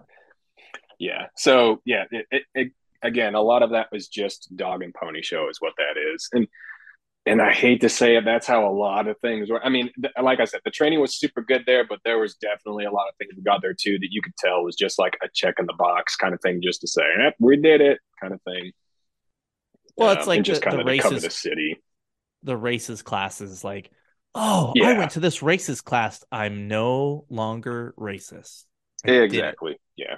Yeah. you know, exactly. and, and I'm not, I'm not beyond having like a critical discussion, and occasionally you might be like, okay, you know what, that's something I didn't think of. I'll I'll put that in my mind. But these like real dumb dumb like this could be racist or this is racist, and it's like we can't fucking say anything to anybody anymore. You can't be critical of anybody. That's why Yeah. we're all a bunch of fucking pansies. And Yeah. uh fuck, damn it, negative again. uh, that you know that kind of brought up something that it's not something that you know we talked about beforehand or anything like that but uh so, i mean that was one other little thing so i'll bring that up about that little small town stuff uh in texas the particular area i'm at. So uh, so shortly after i got on at that small agency um i got a little letter that was delivered by someone in the community you know it was addressed to me. And uh, you know, my my supervisor's like, "Hey, you know, someone came to drop this off for you." He hands it to me, and I fucking open it up, and it was a uh, it was a recruitment letter from the local Ku Klux Klan. Uh, What the And- fuck? yeah, no shit. I was just like, I, I was like, what the fuck? I, I didn't even know the Ku Klux Klan still, you know, fucking existed, but apparently they did, and they found out that I was the new guy at the PD, so they, they were feeling me out there. I was just like, what in the fuck? yeah, yeah, exactly. I mean, Yeah, did your so supervisor know what that was handing it to you? He found out after I opened it. Yeah, yeah. It was uh, it was it was interesting. That's for sure. I was just like, what in the fuck? Jesus. Yeah, yeah. Because I, I definitely did not grow up that like that. Uh, you know, I was adopted. Me and my three other brothers were all adopted, and two of them are black, kind of thing. So, I mean, we did not grow up like that. Wait a just second. very Aren't all strange. Texans ra- hold on? All Texans are racist, right? They all have one hand on the Bible, one hand on their AK 47s. Probably an AR. Uh, no, no, no, no, no, no. They're definitely not all racist, but they there definitely are some of them. You know, that they're still around. That's for damn sure. So, but it's not like it's definitely not like people want to portray it to be. And of course, you know there'll be someone listening just, oh, he said it. They're still around. No, it's it's not like it used to be. That's that's for damn sure. They they fucking slink in the shadows. You know, they send you them little letters like that. You know, just kind of like drop them off in the PD, shove them under the door to recruit you, kind of thing. They don't come walking up in their white robes. You know, being like, hey, join us. Yeah. That is, I, I mean, I'm just gonna play it again because, What Yeah. Yeah, I, I think you'd be ignorant to say there's not like true racists out there, Mhm. but like it's like it's like four or five guys, you know. Yeah. Yeah. And- it's not like it used to be. Yeah. I almost made a joke where you said they like slink in their shadows and stuff. I was like, yeah, they, they run for Democrat, but I'm gonna leave it. I'm gonna leave it alone. I mean, I said Uh, it. Shit, yeah. It's there. It's there. Um, but they switched parties. Okay, yeah. Okay. okay. Let's. Who tries to control groups? I don't know. Um. Anyway. well, on that note, let's see. I uh, offended Democrats on this one, and last week I offended, or a couple weeks ago, street cops. So what? Let's see what else I can knock out of the park. Um. Just pissing people off left and right. Okay. Hey, I hate Republicans too. Be independent. There Be you a man. Fuck these people. You know, you All right. can't make you can't make everyone happy, but you can make everyone mad. And that is my goal here at the Poorly Made Pos- Police Podcast is to offend everyone in some way. There you go. Because we're all wrong about something or everything. I know I'm wrong about stuff. I don't know what, but I'm sure I'm wrong about something. Oh, okay, yeah, that I'm sounded there a lot worse. That sounded a lot worse than intended. I. I try to be open minded. That's all I'm saying. I'm not perfect. There you go. I'm not perfect, but um, there's, you know what the problem is with people like me that I, I obviously I lean towards the right, but I, I consider myself independent. Um, is we like we will pick out the worst thing of all of the parties instead of like the good things that they do, and so like we're that guy, you know. Yeah. Like as much as I try to say like I try and focus on I don't never say that, but I mean I try to stay focused on positive things and be objective. You know, I'm just as guilty as everybody else is is picking out like the worst of the worst and and saying, well, that's that entire group. When it's not, you know, whatever it is, it's not entirely true. We're all shit bags. Yeah. In, in Yep, some aspect. Yep, yep. We're all just doing the best we can. You know what? We need to do better. Group hug. We're gonna we're gonna have a group hug in the center of America. We'll all just fucking hug it out. Everybody comes together and it'll solve all our problems and we can, you know, stop making problems for our, ourselves and that's not gonna work. but it might. I don't know. Group hug, kumbaya. It it always works. I, I don't. I don't think we've tried it yet. We really haven't. I mean, like Yeah. they used to do. What did they do in the '80s? They had like the, all the bands come together and do like the "We Are the World" or whatever. Yeah. Mhm, Um, yeah.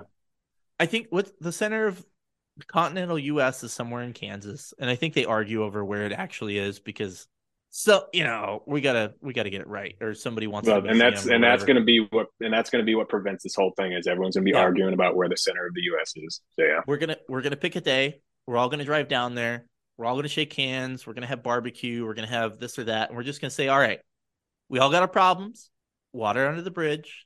Let's fucking let's move on. And then somebody will be like, hey, so what are we doing about abortion? And then the World War Three will start in the Yep. middle of Kansas, Yep. and it'll be like nothing ever happened. So yeah, there you're you right. go.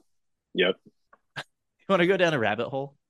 Sure. Yeah. Let's do it. to Dumb questions because this came up today in a, a conversation with my one of my buddies. Is they were telling me they had heard that, you know, I grew up and I assume you grew up the same way as um, we're all equal kind of thing.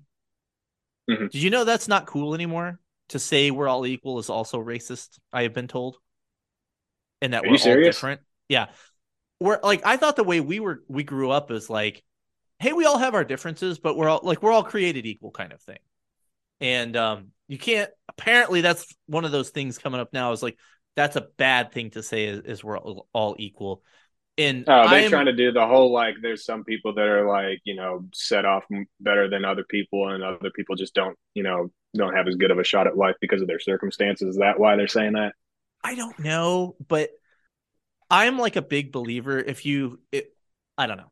We're gonna go on a Star Wars rant here too, because I, I, I kind of, I don't know if this was on purpose in Star Wars, but they kind of talk about like the Force works on the weak-minded. Well, I think Mhm. that the quote-unquote victimhood stuff works on the weak-minded, right? Like if if you're told like, "Hey, we're all created equally," but then somebody says, "Well," but you know your parents didn't give you this or that when you grew up or whatever or you you were born here and you were born there and then you start kind of like you're you kind of especially an impressionable person you basically start telling them like the world's against them like that's the way that's going to be received Yeah. And- Mhm. i think fewer people like sorry not everyone's going to be um elon musk right like Yeah. it's Mhm. it's all dependent on how hard you work and honestly sometimes you may work your ass off and you may not get where you want to go we can't all be superstars Yeah. but i i do believe Yeah. Exactly. that we all can we all have the same abilities right if we choose to use them well not the same like we're all better at different things i think is a thing but we all have No, I, I, guess- totally get what you're saying. yeah, Yeah. we I see what you're saying. internally we we all can we can be what the most we can be right Yeah. and Mhm. we start just telling people all this shit and, and i mean the, the avenue i was going to go down is we're basically resegregating ourselves right Yeah. because you all have to be part of a group i ain't part Mhm. of any group because i fucking hate all you motherfuckers i don't want to be part of any group like that's a lie i want to be your friend let's hug it out in kansas but you know what i'm saying though is like what can we just fucking stop this shit like I get Yeah. addressing everybody as an individual and all this shit, but like, can we just stop this fucking shit of I'm this or that and I belong to this group? Didn't we fucking Yeah. fight against that? Why are we fucking doing that? It's insane to me. Yeah. No, and that's one of the things, honestly, that's pretty cool about, you know, living and working in, you know, one of these smaller rural places in Texas is, you know, you kind of have to rely on your neighbor kind of thing. And everybody, you know, is more on the poor side kind of life. I mean, it, it's interesting, like, you know, the kids like in the that small town that I was working at, like most of them aren't growing up with iPads and, you know, fancy phones and stuff like that just simply because their families can't afford them. So like you see kids riding bikes and playing down the street like you would, you know, back in the 90s kind of thing, just simply because they don't have that stuff. But I mean, honestly, they're just as happy as anybody else kind of thing. I mean, they're just living life and just, you know, trucking away with what they got. And I mean, they're they're happy.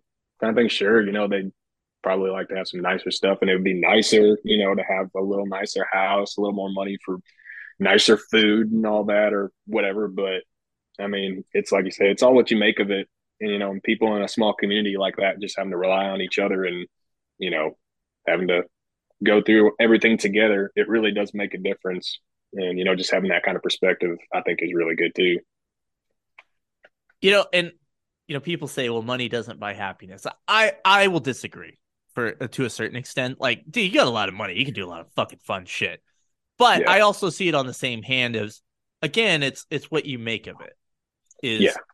you know, if you're if you're like, well, I want all this stuff, I can't have it, and then you sit in your fucking room and you mope, or you get out and you yeah. fucking ride your bike. I mean, yep. the best mm-hmm. times of my life were riding my bike around with my friends. Yeah, absolutely. Absolutely. And I mean the the other saying, you know, is more money, more problems. So I mean, there's always another side of the to the coin. You know, and that that's something we don't talk about. I don't, you know, I got a friend that he's always been kind of well off, more well off than any of us were. And he bitches and complains as much as we do. Yep. We all have problems, you know, and I don't like this whole idea of like, well, your problems aren't really problems. Well, they're problems to him. Mm-hmm. You know, like which Mercedes yeah. should I buy? Yeah, that's not a problem I would have, but it's a problem for mm-hmm. him. We all have our yeah. own problems. Start stop problem shaming, I guess. Yeah. Although that directly contradicts what I just said earlier about um other things. but you know, but you know the point I'm trying to make though is, you know, just yeah I think everybody should just fuck off and stop worrying about other people. That would be no, that would be so the true. number the number one thing is like stop looking at what somebody else has in their fucking house. The stop coveting other people's shit. Like you have what you have. Yep. If you want something better, go out and fucking get it.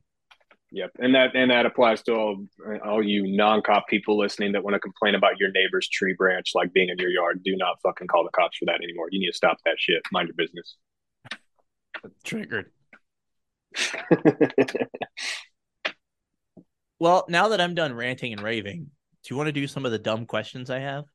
Sure, we can do that.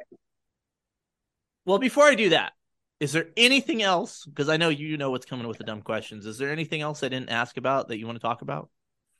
Oh, I wrote some stuff down. Let me see if there's anything anything good here. Oh, yeah. So you were asking someone, I don't remember which one it was, but oh boy, I can't believe I'm bringing this up. But we're talking about like, you know, seeing like you know, like dicks on duty or something like that, seeing naked people on duty or something like that.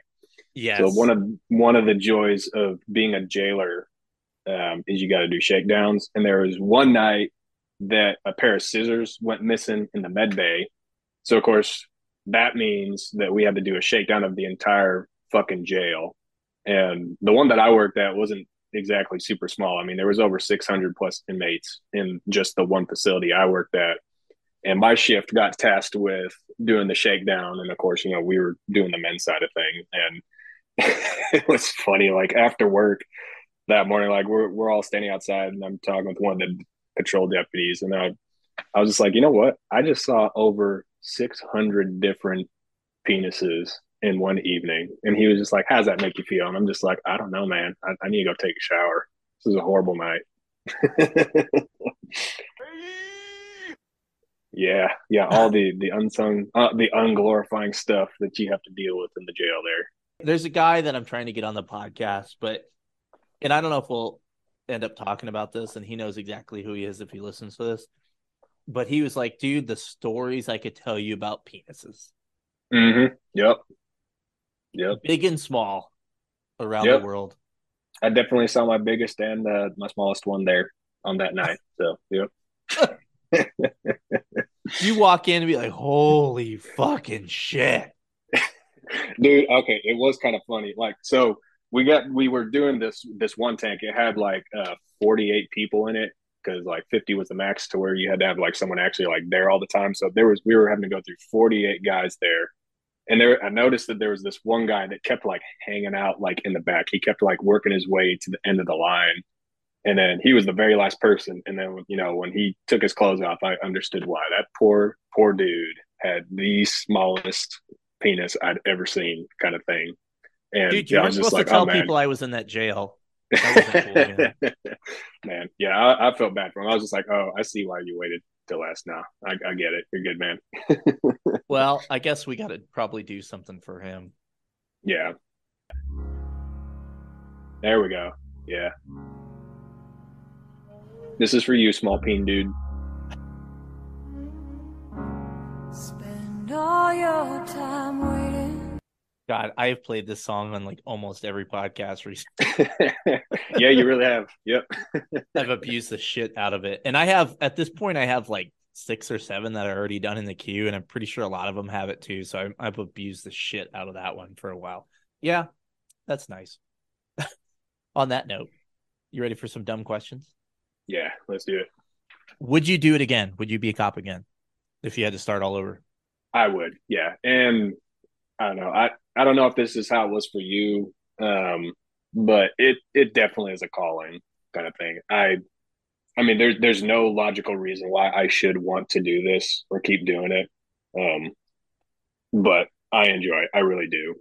I I enjoy the honestly the moments that really make it is not the whole like taking people to jail and all that kind of stuff. It's it's those few moments where you're like actually genuinely helping someone that's going through a crisis that really does make it kind of thing. And you know, we get to an opportunity to do that on a on a regular basis that a lot of other people just are not able to get. You know, get an opportunity to do that.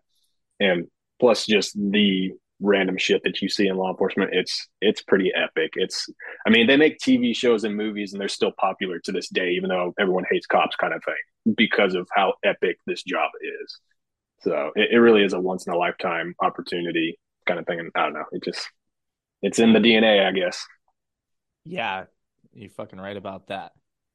You know, and I meant to talk about this, but we moved on from it. But you mentioned something that I, I thought was really phenomenal is taking a break and taking that time off. I wish Yeah. practically there was a way for guys to do that. Yeah, you know, you'll take a week off, you'll have a vacation, you know, whatever. And I don't think it would have necessarily saved me from where I was at. Like ultimately, I'm really happy about the way things moved out or moved on or Yeah. words. You know what I'm saying? Words I'm saying. yeah I, I'm I'm glad how things worked out for me. I think it worked out really well for me. But you're absolutely right, dude. It is in the fucking DNA, and it's definitely one of those things where I I don't want to say I feel like less of a man, but I, I feel like I'm going to waste because I know not to like toot my own horn, but like I think I was okay at it. I wasn't the greatest cop ever, and I never would be, but I felt like I was pretty okay at it, and I should be out there. You know, like yeah I know a lot of people really like this podcast, um, but I'm not Joe Rogan, man. I can't say other. I can barely speak. I don't have a good radio voice. You know, I hate to even bring this up again because it kind of went away, but somebody said I sounded like McLovin. You know, like oh, uh, man. I'm gonna have to edit that shit out. But I, it's it's cool that I've had the ability to do this, and you know, I'm not. This isn't like me quitting or anything like that, but I just know that like I'm not a great podcaster. I know I'm a lot better cop than I am a podcaster. I guess is the best way I can put it. And this has been a really cool thing to do. And you know, however long this lasts, I'll be able to say like I fucking did this for however long I did it, and we had a good time. And I talked to a lot of fucking awesome people. Like this, this is fucking awesome. But at the same hand, like I know a lot of I, I know a ton of people that left around the same time I left that are fucking going back yeah Mhm. Yeah, because it's just it's in our blood.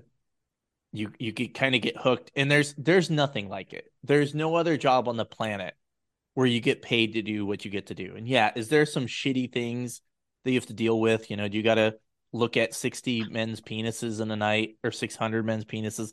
It may happen to you, Um, you might go to some gnarly dead guys. You might see some fucking god awful things that will fuck with you your entire life.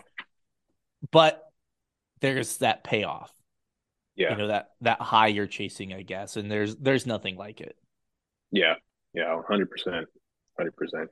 You know, it's kind of interesting. The the agency that I'm at now, they used to have a program um, where if you when you were on patrol, you could actually do like a six month tour, um, like in in another specialized unit, like an investigation somewhere. So like property crimes, you could go over there and just work there for six months. It wouldn't be like a permanent assignment or something like that, but you could go back there and just do that for six months. And I thought that they, they can't do it now just because of staffing. I mean, we're, you know, facing the same issues everybody else, but I thought that was a phenomenal idea, you know, was letting people go back there, kind of get them off the street, take a break from the patrol side of things. And at the same time, they're learning some skills and whatnot that they can take back with them to the streets that will ultimately just benefit everyone on a whole kind of thing. Um, so yeah, I don't, I don't know something like that. It'd just be cool if more departments could do something like that, or yeah, something. Well, the the hiring and I I don't know, man. I just I don't know if that's ever going to get better unless nationally there's some real incentive for people to be cops because I think Yeah, I think we've lost a whole generation of people that would have been interested in law enforcement. I think there's going to be a big gap because yeah, totally. e- even out here, I think they're struggling to get people where they wouldn't necessarily struggle because people wanted to do it. And Yeah. you know, where the Mhm. job is alive and well, still like people people see what's in the news and say, Well, fuck that shit. I'm not Yep. gonna fucking do that.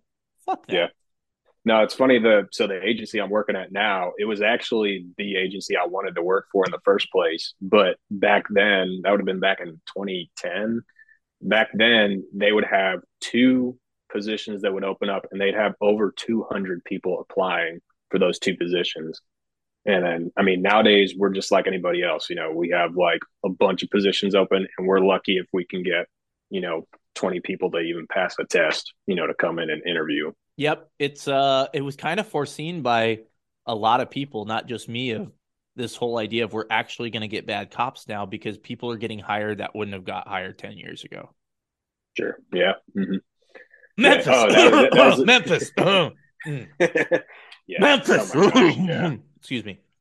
Right. Some Yeah, and it's funny to see like you know tattoo policies changing now. So so I ended up getting tattoos like after I became a cop, and I'm like fully sleeved out kind of thing. But it, it was funny, yeah. Like when I went to Nashville, you know, like I had a, a ring tattoo, you know, you know my wedding ring tattooed. Back then, you know, like I had to have it covered kind of thing when I joined. And by the time I left, they were like fine with like ring tattoos and neck tattoos and all that stuff. It's just funny how like quickly things would change like that.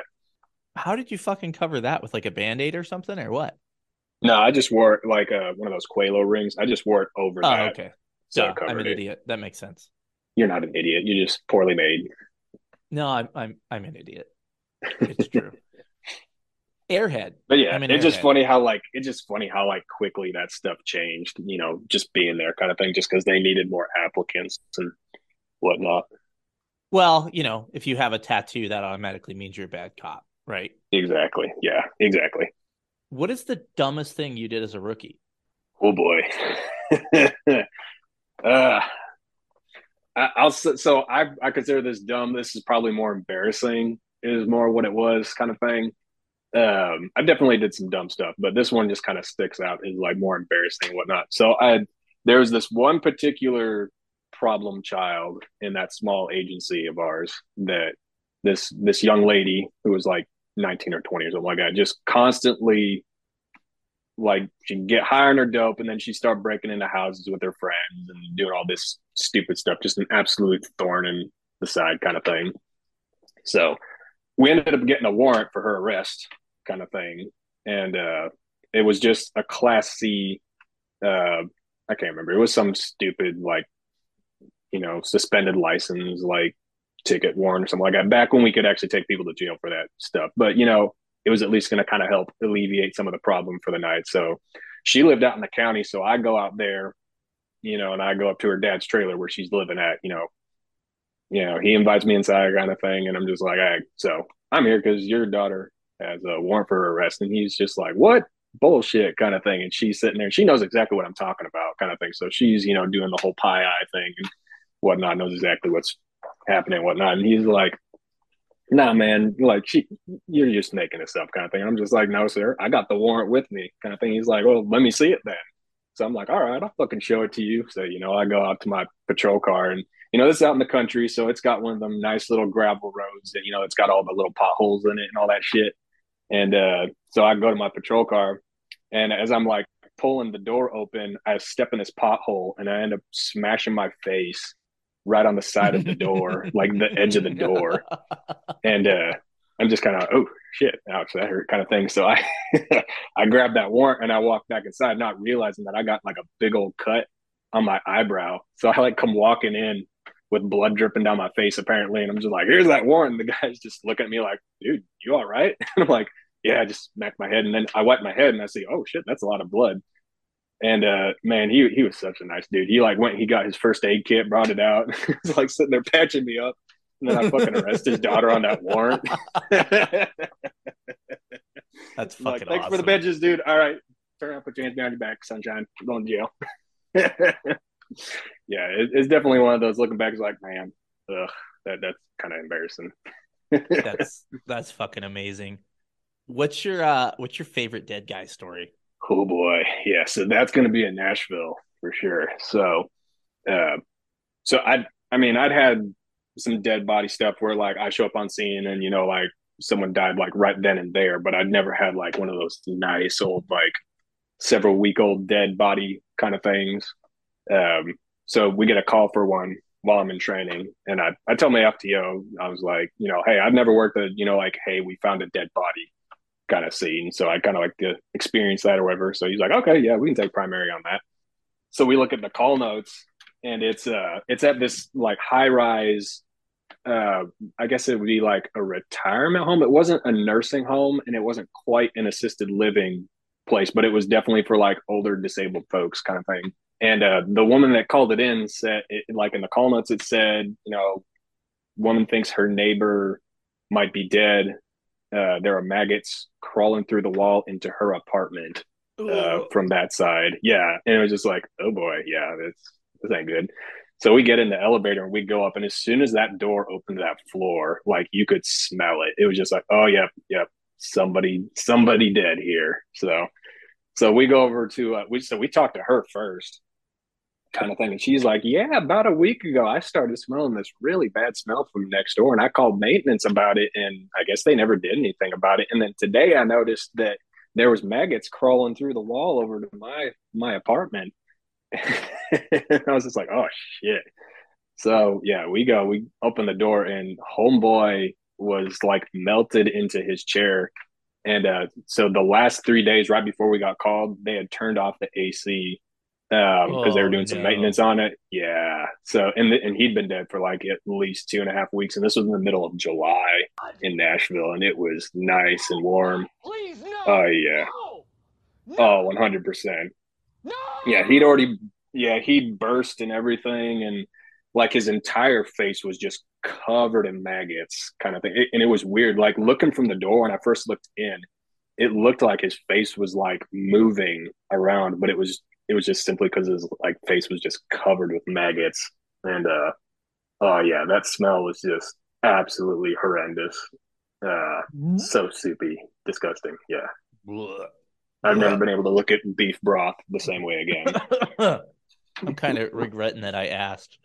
Uh, Yeah, it was it was bad, and then it was funny too because you know you know me being the new guy kind of thing. You know they kind of had to mess with me a little bit. So like the medical examiner, you know, came in and dude, hats off to those medical examiners. Like this woman, she comes waltzing in, like not covering her face, nothing, acting like it's another day at work kind of thing.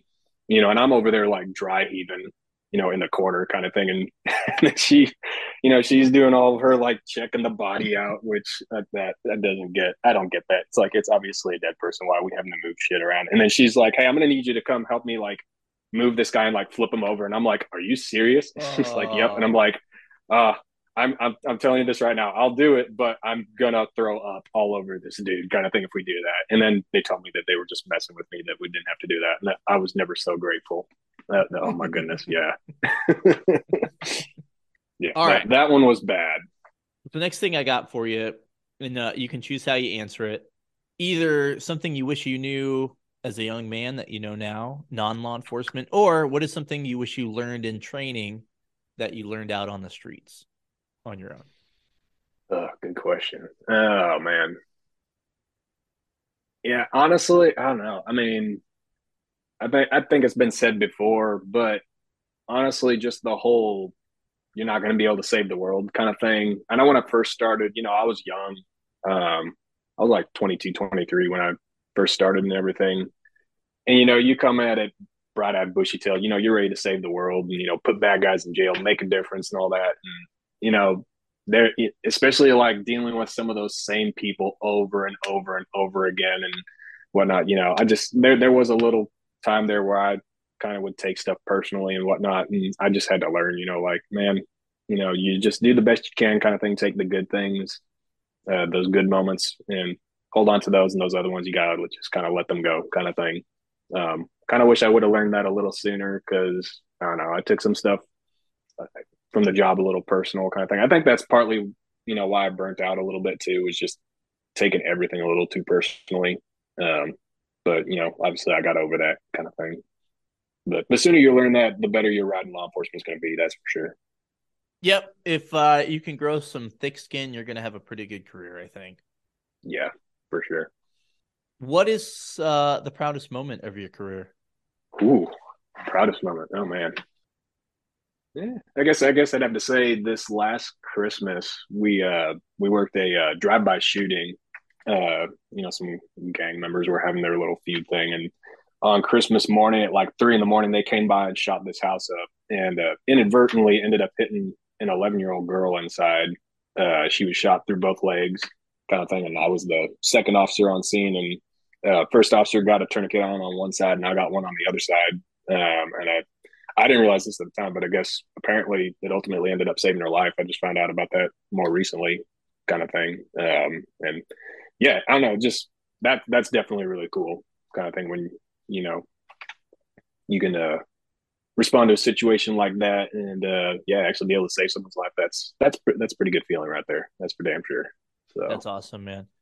I Yeah. think uh, you know what I think you deserve. I think you deserve all three. well, hot dog. That's real sweet of you, man. You really like saying hot dog, by the way. I do. I have I said that a whole bunch. I didn't even realize it. A ton. We should bring it back, man. More people need to say that. Oh, hot dog. I just think of Mickey Mouse. oh, I didn't even think about that till you just did that. Oh man, you're right. I gotta be honest, man. I fucking if you have little kids and you know they watch the Mickey Mouse Clubhouse, I love the hot dog song, man. I get all excited and start dancing and stuff too. It's great. Oh, dude. Oh man, I went through a three day stretch this last week where I had the SpongeBob theme stuck in my head just because my kids were watching it. So yeah, I totally get it. Yeah, my my kid's really into Paw Patrol right now. We're we're really hitting the Paw Patrol pretty hard. Yeah. Okay. Yeah. Yeah. It's Octonauts for my kid. Oh, Octonauts is good. I like Octonauts. Mhm. It's almost educational too. It is. Yep. Uh, let's see. Would you want your kids to be law enforcement?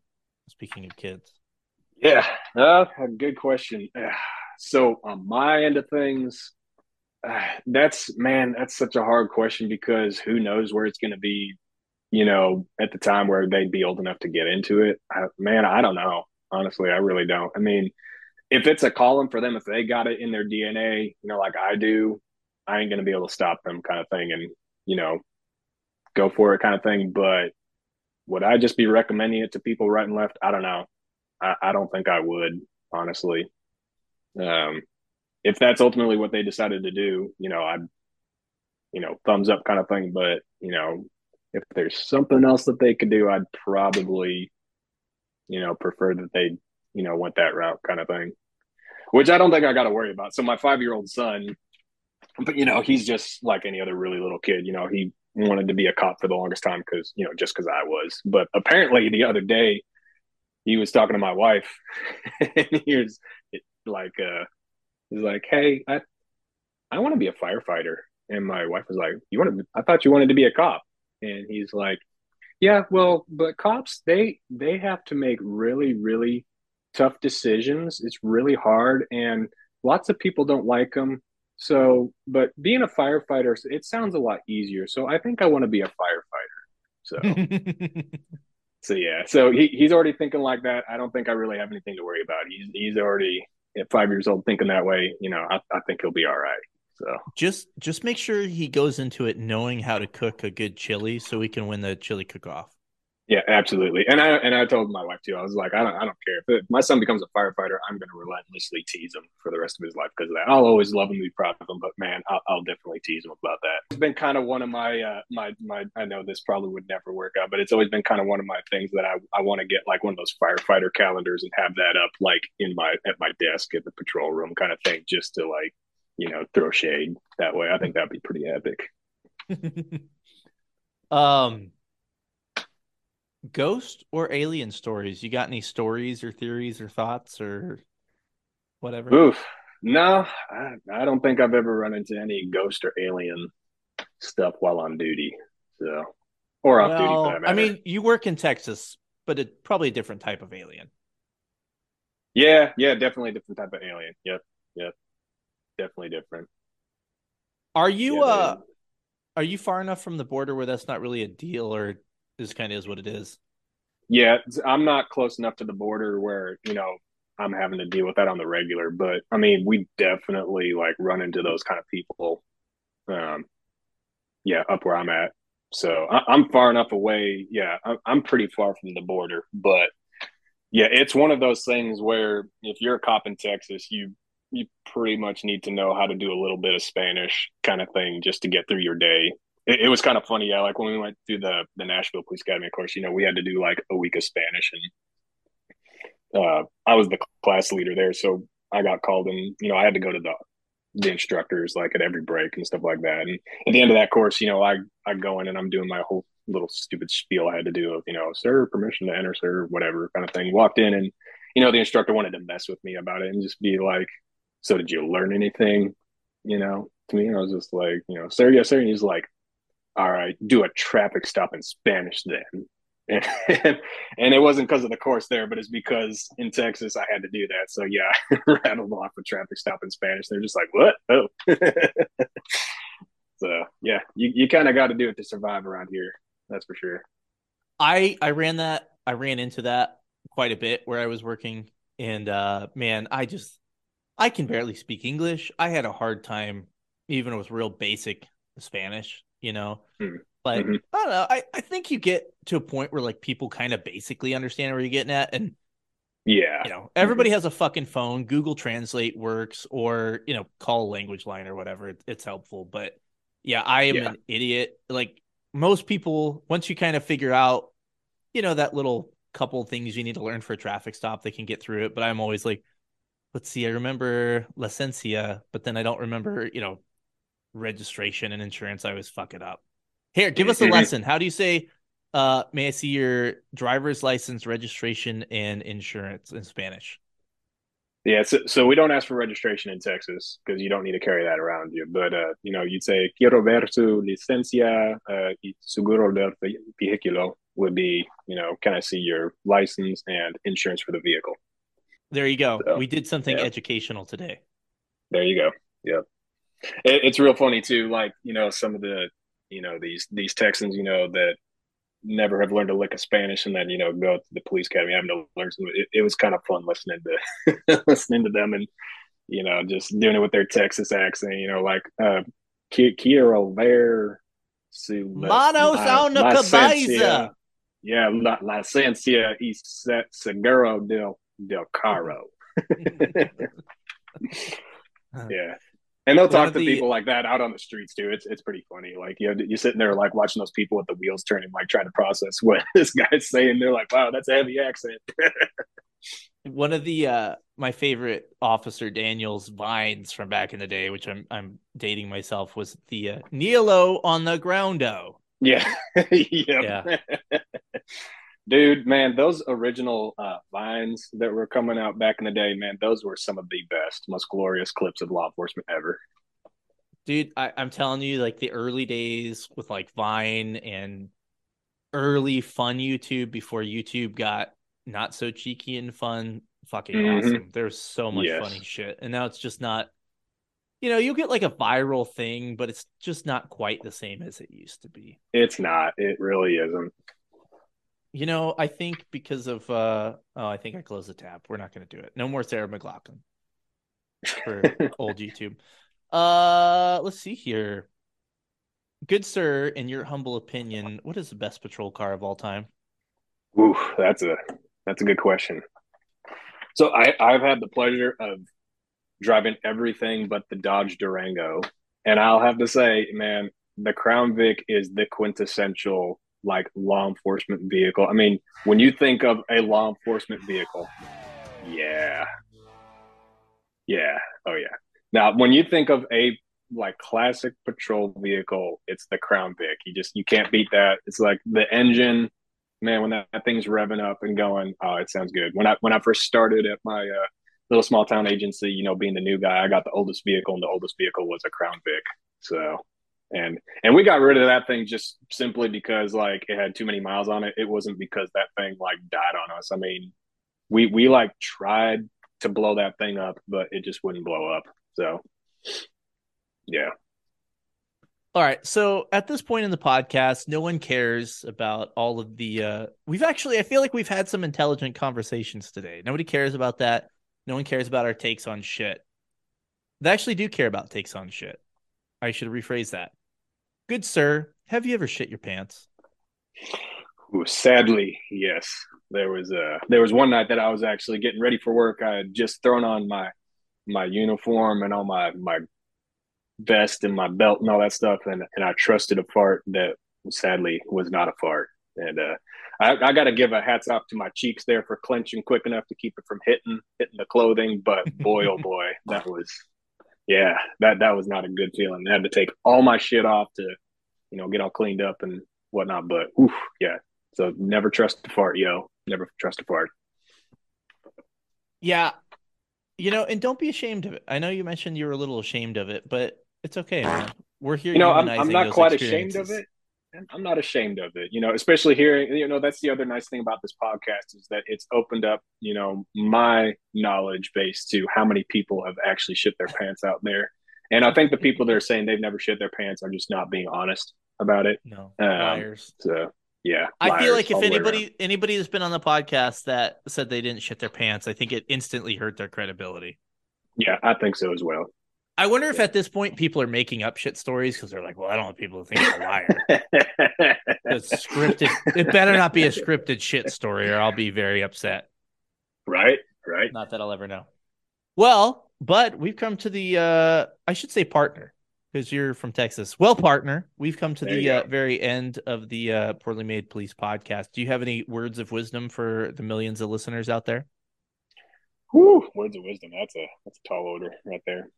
Yeah, now just man, those of y'all in law enforcement, man, just keep doing what you're doing. Yeah, just don't take things personally. You know, just if it's your written in your your DNA, you know, keep it up, kind of thing. And then, you know, if you're getting burnt out, don't be afraid to take a break and leave. You know, I left on that break thinking that I was never going to get back in law enforcement. Um, and it was like I said, it wasn't until I got out that I realized, you know, hey, I really want to keep doing this kind of thing. But yeah, taking that break, you know, just kind of having that mentality when I left was, you know, I'm I'm not going back to law enforcement. I'm done with it. And uh, that man, that did so much for my mental health kind of thing. That was a very good thing for me. So don't be afraid to kind of take that leap if you need to, kind of thing. And you know, if it's meant to be, it's meant to be. So yeah. Dude, isn't that a fucking song by uh uh Florida Georgia Line and that chick with the big tits? Oh wait, you Well, listen to it's- country. Yeah, I was gonna say if it's Florida Georgia line, I don't know what the fuck you're talking about. So By the way, Florida Georgia Line is like dog shit country. You know, they may have a hook, few hooky little songs, but that that ain't country music. Fucking Marty Robbins is country music, motherfucker. exactly. Yes, sir. Yes, sir. Well, with that said, you guys know what to do to support this Marty Robbins Levin podcast. Take care of the fine sponsors of the podcast because without them, I wouldn't be able to sit in my dungeon and talk to cops all around the country. Buy some merch. We got some fun shit coming out. and uh, coins, patches, all the good stuff, and of course, be the monthly donor. And my Facebook page still exists. I don't know what the hell's going on with Facebook, and maybe it'll be better after this month when this podcast finally comes out. But my Facebook's been shitty lately. So go to Facebook, give it a like, make me feel good, and then uh, share everything with your friends and family members. With that said, remember Marty Robbins is a national hero, and so is the one man wolf pack. I love most of you. Bye bye.